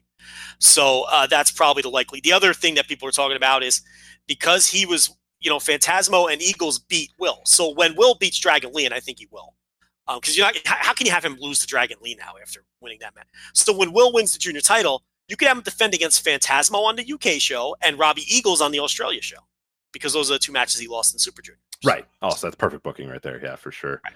All right. See, well, it all comes together with this fucking. It does, yeah. And everything, everything matters, and we always say that a random Best of the Super Juniors victory is gonna matter 4 months later or whatever, and it's perfect that they do that. Yeah. Ishii, Yano, and Yoshihashi, along with Jushin Thunder Liger and Tiger Mask, defeating Suzuki Gun, Suzuki, Taichi, Kanemaru, Zack Sabre Jr. and Doki. I feel like this is the last time, unfortunately, Joe, that you're going to be able to talk about Doki. So wave goodbye to Doki. I think they might hire him. You really think so? I had somebody ask me that on a Q&A on Patreon, and I was just like, I don't know. You really think they're going to hire this guy? I think they might use him. Like, he might not be a contract guy, because a lot of these guys, believe it or not, aren't contract guys. But I think they might use him because he's a perfect pin eater and he did well enough on the back end of the tour. Put it this way, I wouldn't be surprised if they use him. Okay, well, we'll see. Hopefully we'll learn how to say his name at some point during that. But we continue to trend towards Liger, Suzuki, but just not on Dominion. Right, exactly. We'll have to wait a little bit more for that. Grapple users 2.7 for that one. LIJ, Bushi, Evil, Sonata, and Naito defeats the Great Bash Heel team of Togi Makabe and Hanma, of course, also teaming with Kota Ibushi and Toa Hanare. That got a 2.9 on Grapple. I did not see that match. Anything of note there, or just Naito and Ibushi kind of playing up their match at Dominion? No, those first, those first four matches or whatever it was, or were all in like the 3 range. So the Grapple users are accurate. They were all fun and easy to watch. Now, the next one with Okada and Romero beating Villain Enterprises with Brody King taking the fall. That match was the best of the undercard tags. I'd probably go about 3.5 on that. Grapple went 3.22. Brody King impressed the shit out of me on this tour. He's been very good in Ring of Honor, and he was very good on this tour, and he was very good in this match. I think Brody King is a guy that they should book moving forward. Yeah, I'll take the L on that, because he was a guy that I definitely was just like, oh, gross. Have you been impressed with him? I have.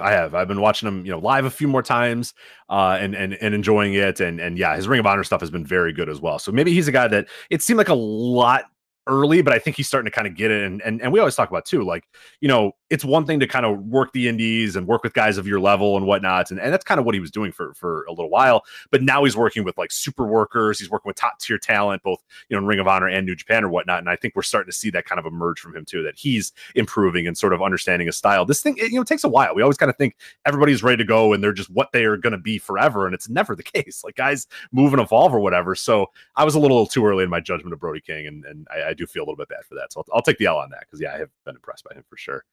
And anyway, that was the Best of the Super Junior Finals. A pretty fun show overall. I did want to talk about this. Grapple, they were nice enough to kind of provide us with a nice way to kind of put a bow on the Best of the Super Junior. So we asked for this a few weeks ago, and it took a little while to kind of get everything together.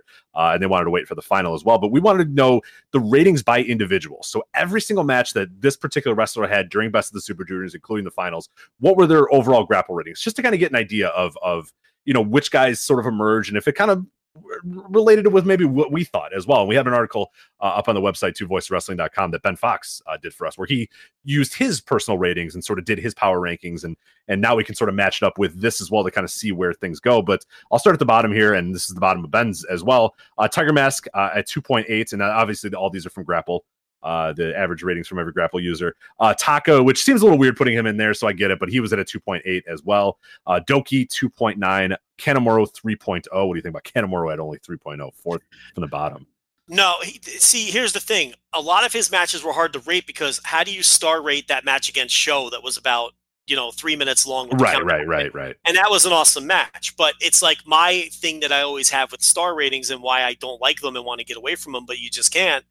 Is how do you rate that? That was a perfect match for what it was supposed to be, but we star rate everything based on the scale that a 5-star match is a main event world title classic, and then if you're rating everything going off of that scale, some of the matches that Kanemaru had, which were more story-based matches that totally landed with fans and everything else, you just can't, what do you do with them? Right. I don't even know how to rate matches like that.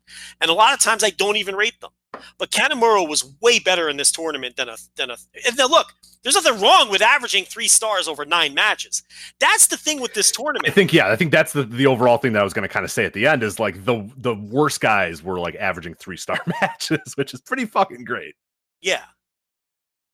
The worst guy, Tiger Mask, 2.8, right at that 3-star level. So that's pretty cool there. But Bushi, 3.08, Titan, 3.09, Taiji Ishimori, 3.16. What do you think about him being as low as he was? Well, he had a good match against Dragon Lee on the opening night, and then he had a good match against Shingo on the final night, and just dog shit in the middle, including arguably the worst match of the tournament against Marty Scurll. And he was hurt. And, it's like they couldn't, I guess he either wasn't hurt to the point where he couldn't work or it really would have fucked things up if they pulled him. So he just gutted his way through, but he did not have a good tournament. No, he definitely did not. I mean, he didn't impress. But yeah, like you said, he's hurt. I don't think it's a long-term thing with Ishimori. He was just kind of coasting throughout this tournament. So hopefully things get back on track for him. Ren Narita, 3.17. Taguchi, 3.28. Yo, 3.29. Taguchi, quickly, he worked a couple of main events and still was in the middle of the pack. Yeah. Not great, but to be fair, one of those main events was against Daiyuki, and so what are you going to do? But Will Ospreay went out there and had a great match with him, so I don't know. Anyway. Yo, 3.29. Jonathan Gresham, 3.31.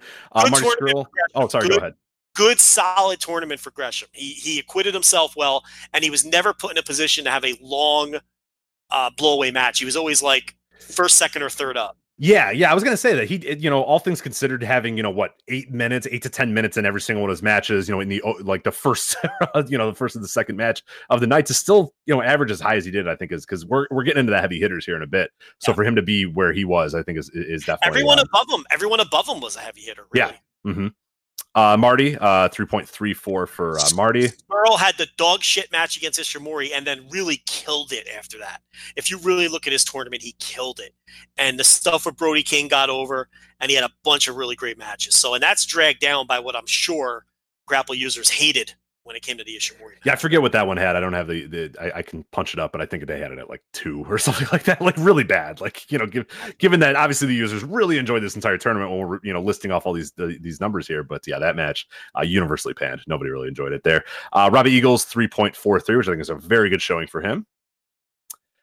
Sho 3.44. He is tied with Rocky Romero, who was also 3.44, and El Phantasmo, who was also 3.44. So Sho, Rocky Romero, and Phantasmo all there. I cannot lie, stunned by Phantasmo being as high as he was, and I'll admit too, stunned by Rocky Romero as well. We both kind of thought that he would maybe have a so-so tournament. I thought he had a very good tournament, and Phantasmo, I mean, Jesus Christ, like we were laughing at this guy being included, laughing at this guy debuting in New Japan, and he fucking killed it, man. He just felt like he belonged, and it's so weird because, you know, I never saw this from him in anything else that I've seen him, and man, he just, something about the confidence level, something about doing it in the big arenas. I don't know what it was, but man, he just fucking delivered.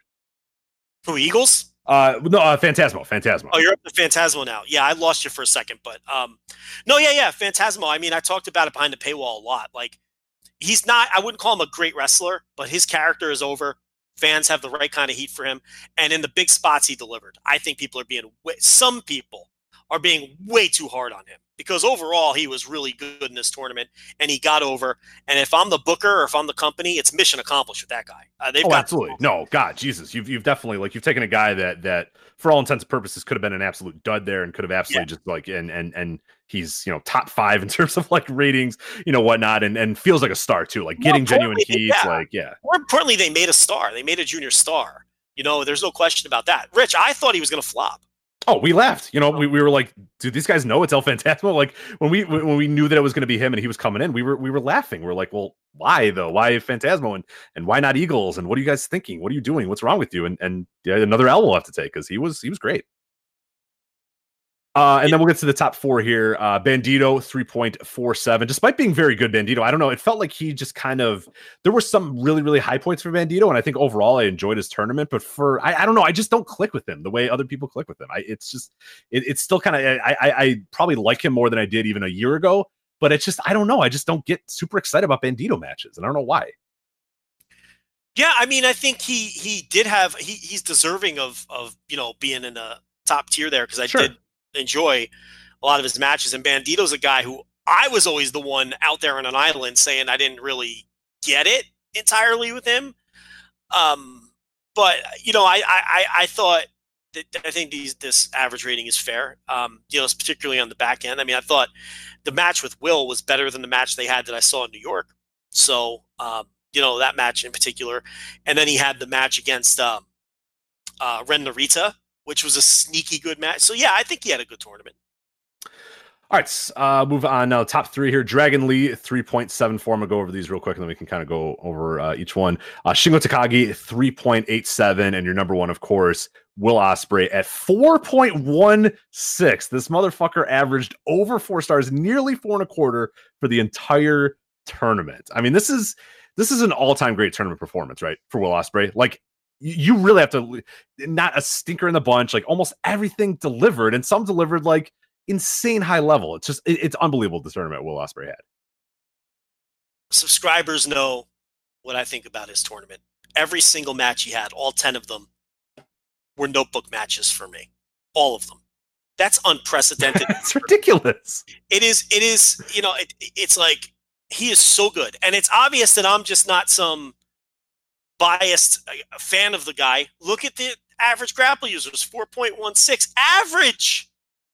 Yeah, that means, half his matches were better than that. Don't come at me, mathematicians. I know that's not what it means, but it's But I mean, you get what I'm getting at here. You know, that's incredible, and it's unprecedented for a tournament. I think you seriously have to talk about the tournament he had as one of the greatest tournament performances of all time. Not just Best of the Super Juniors.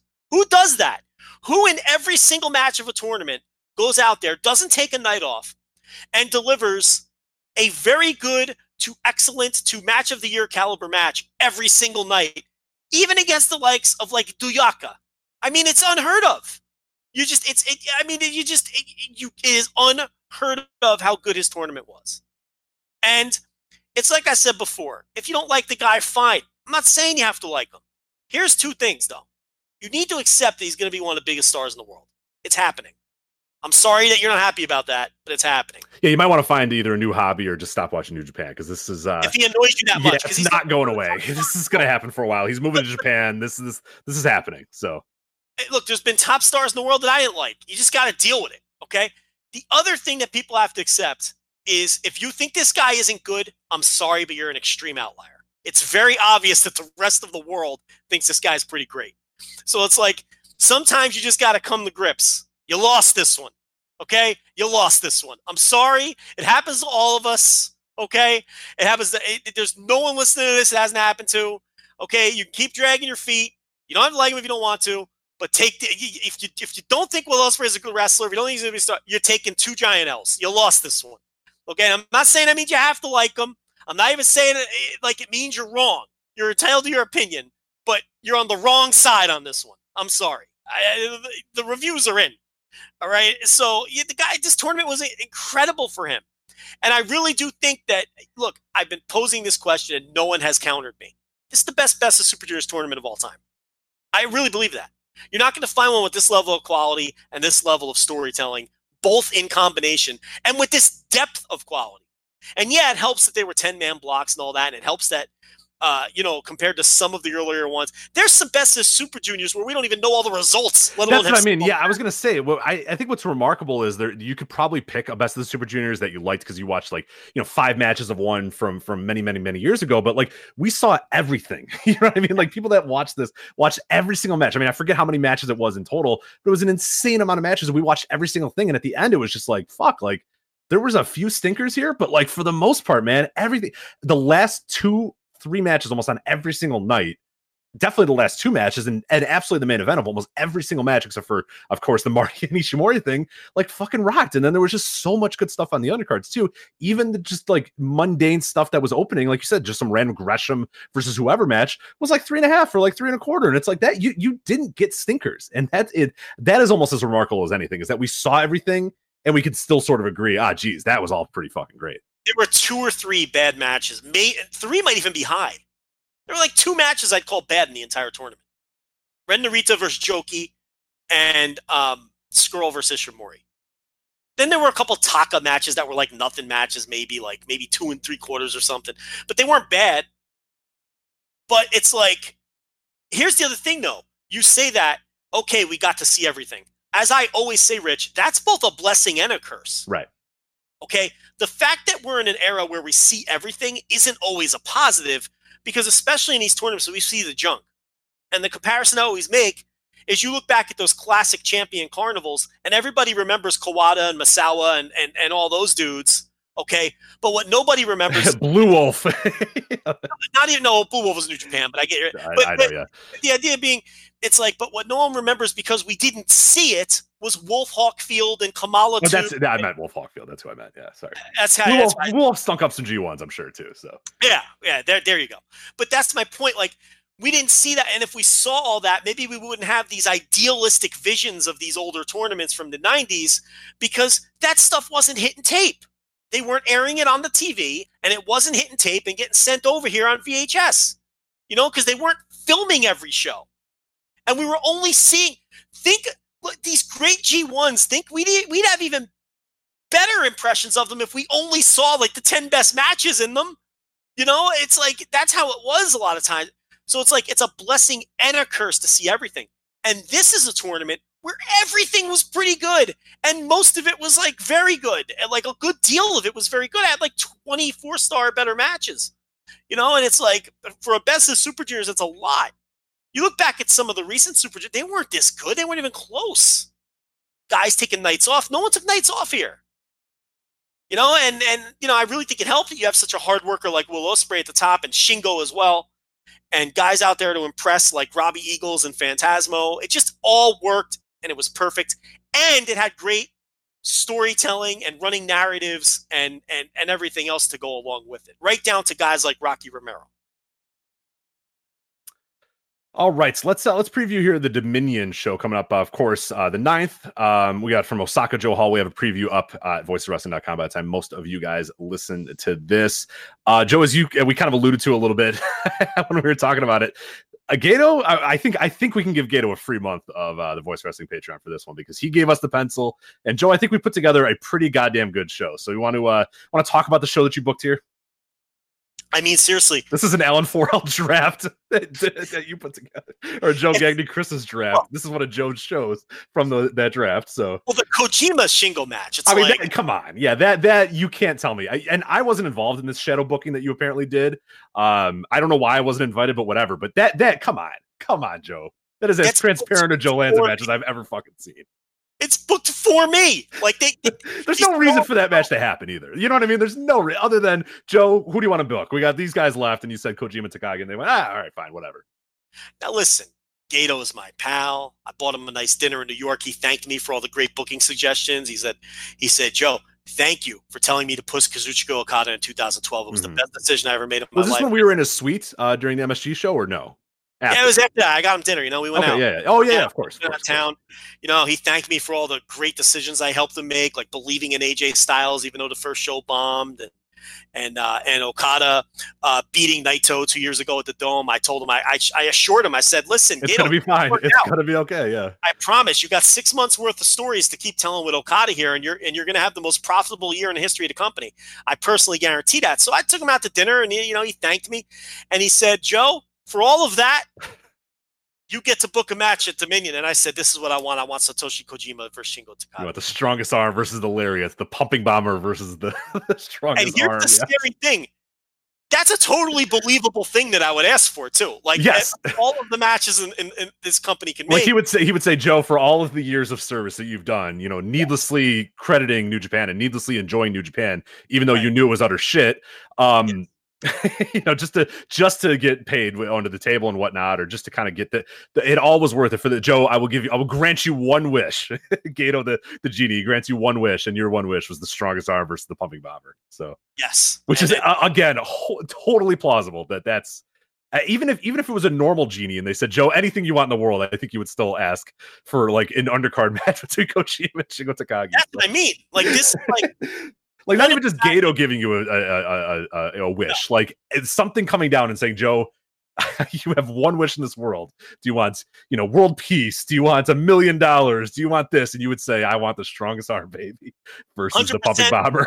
You want world peace. BetMGM has an unreal deal for sports fans in Virginia. Turn $5 into $150 instantly when you place your first wager at BetMGM. Simply download the BetMGM app and sign up using code Champion150. Then place a $5 wager on any sport. You'll receive $150 in bonus bets, regardless of your wager's outcome. And if you think the fun stops there, the King of Sportsbooks has plenty of surprises in store. Check out daily promotions, same game parlays, live bets, and so much more. Download the app in Virginia today and get $150 in bonus bets instantly from your first wager, only at BetMGM.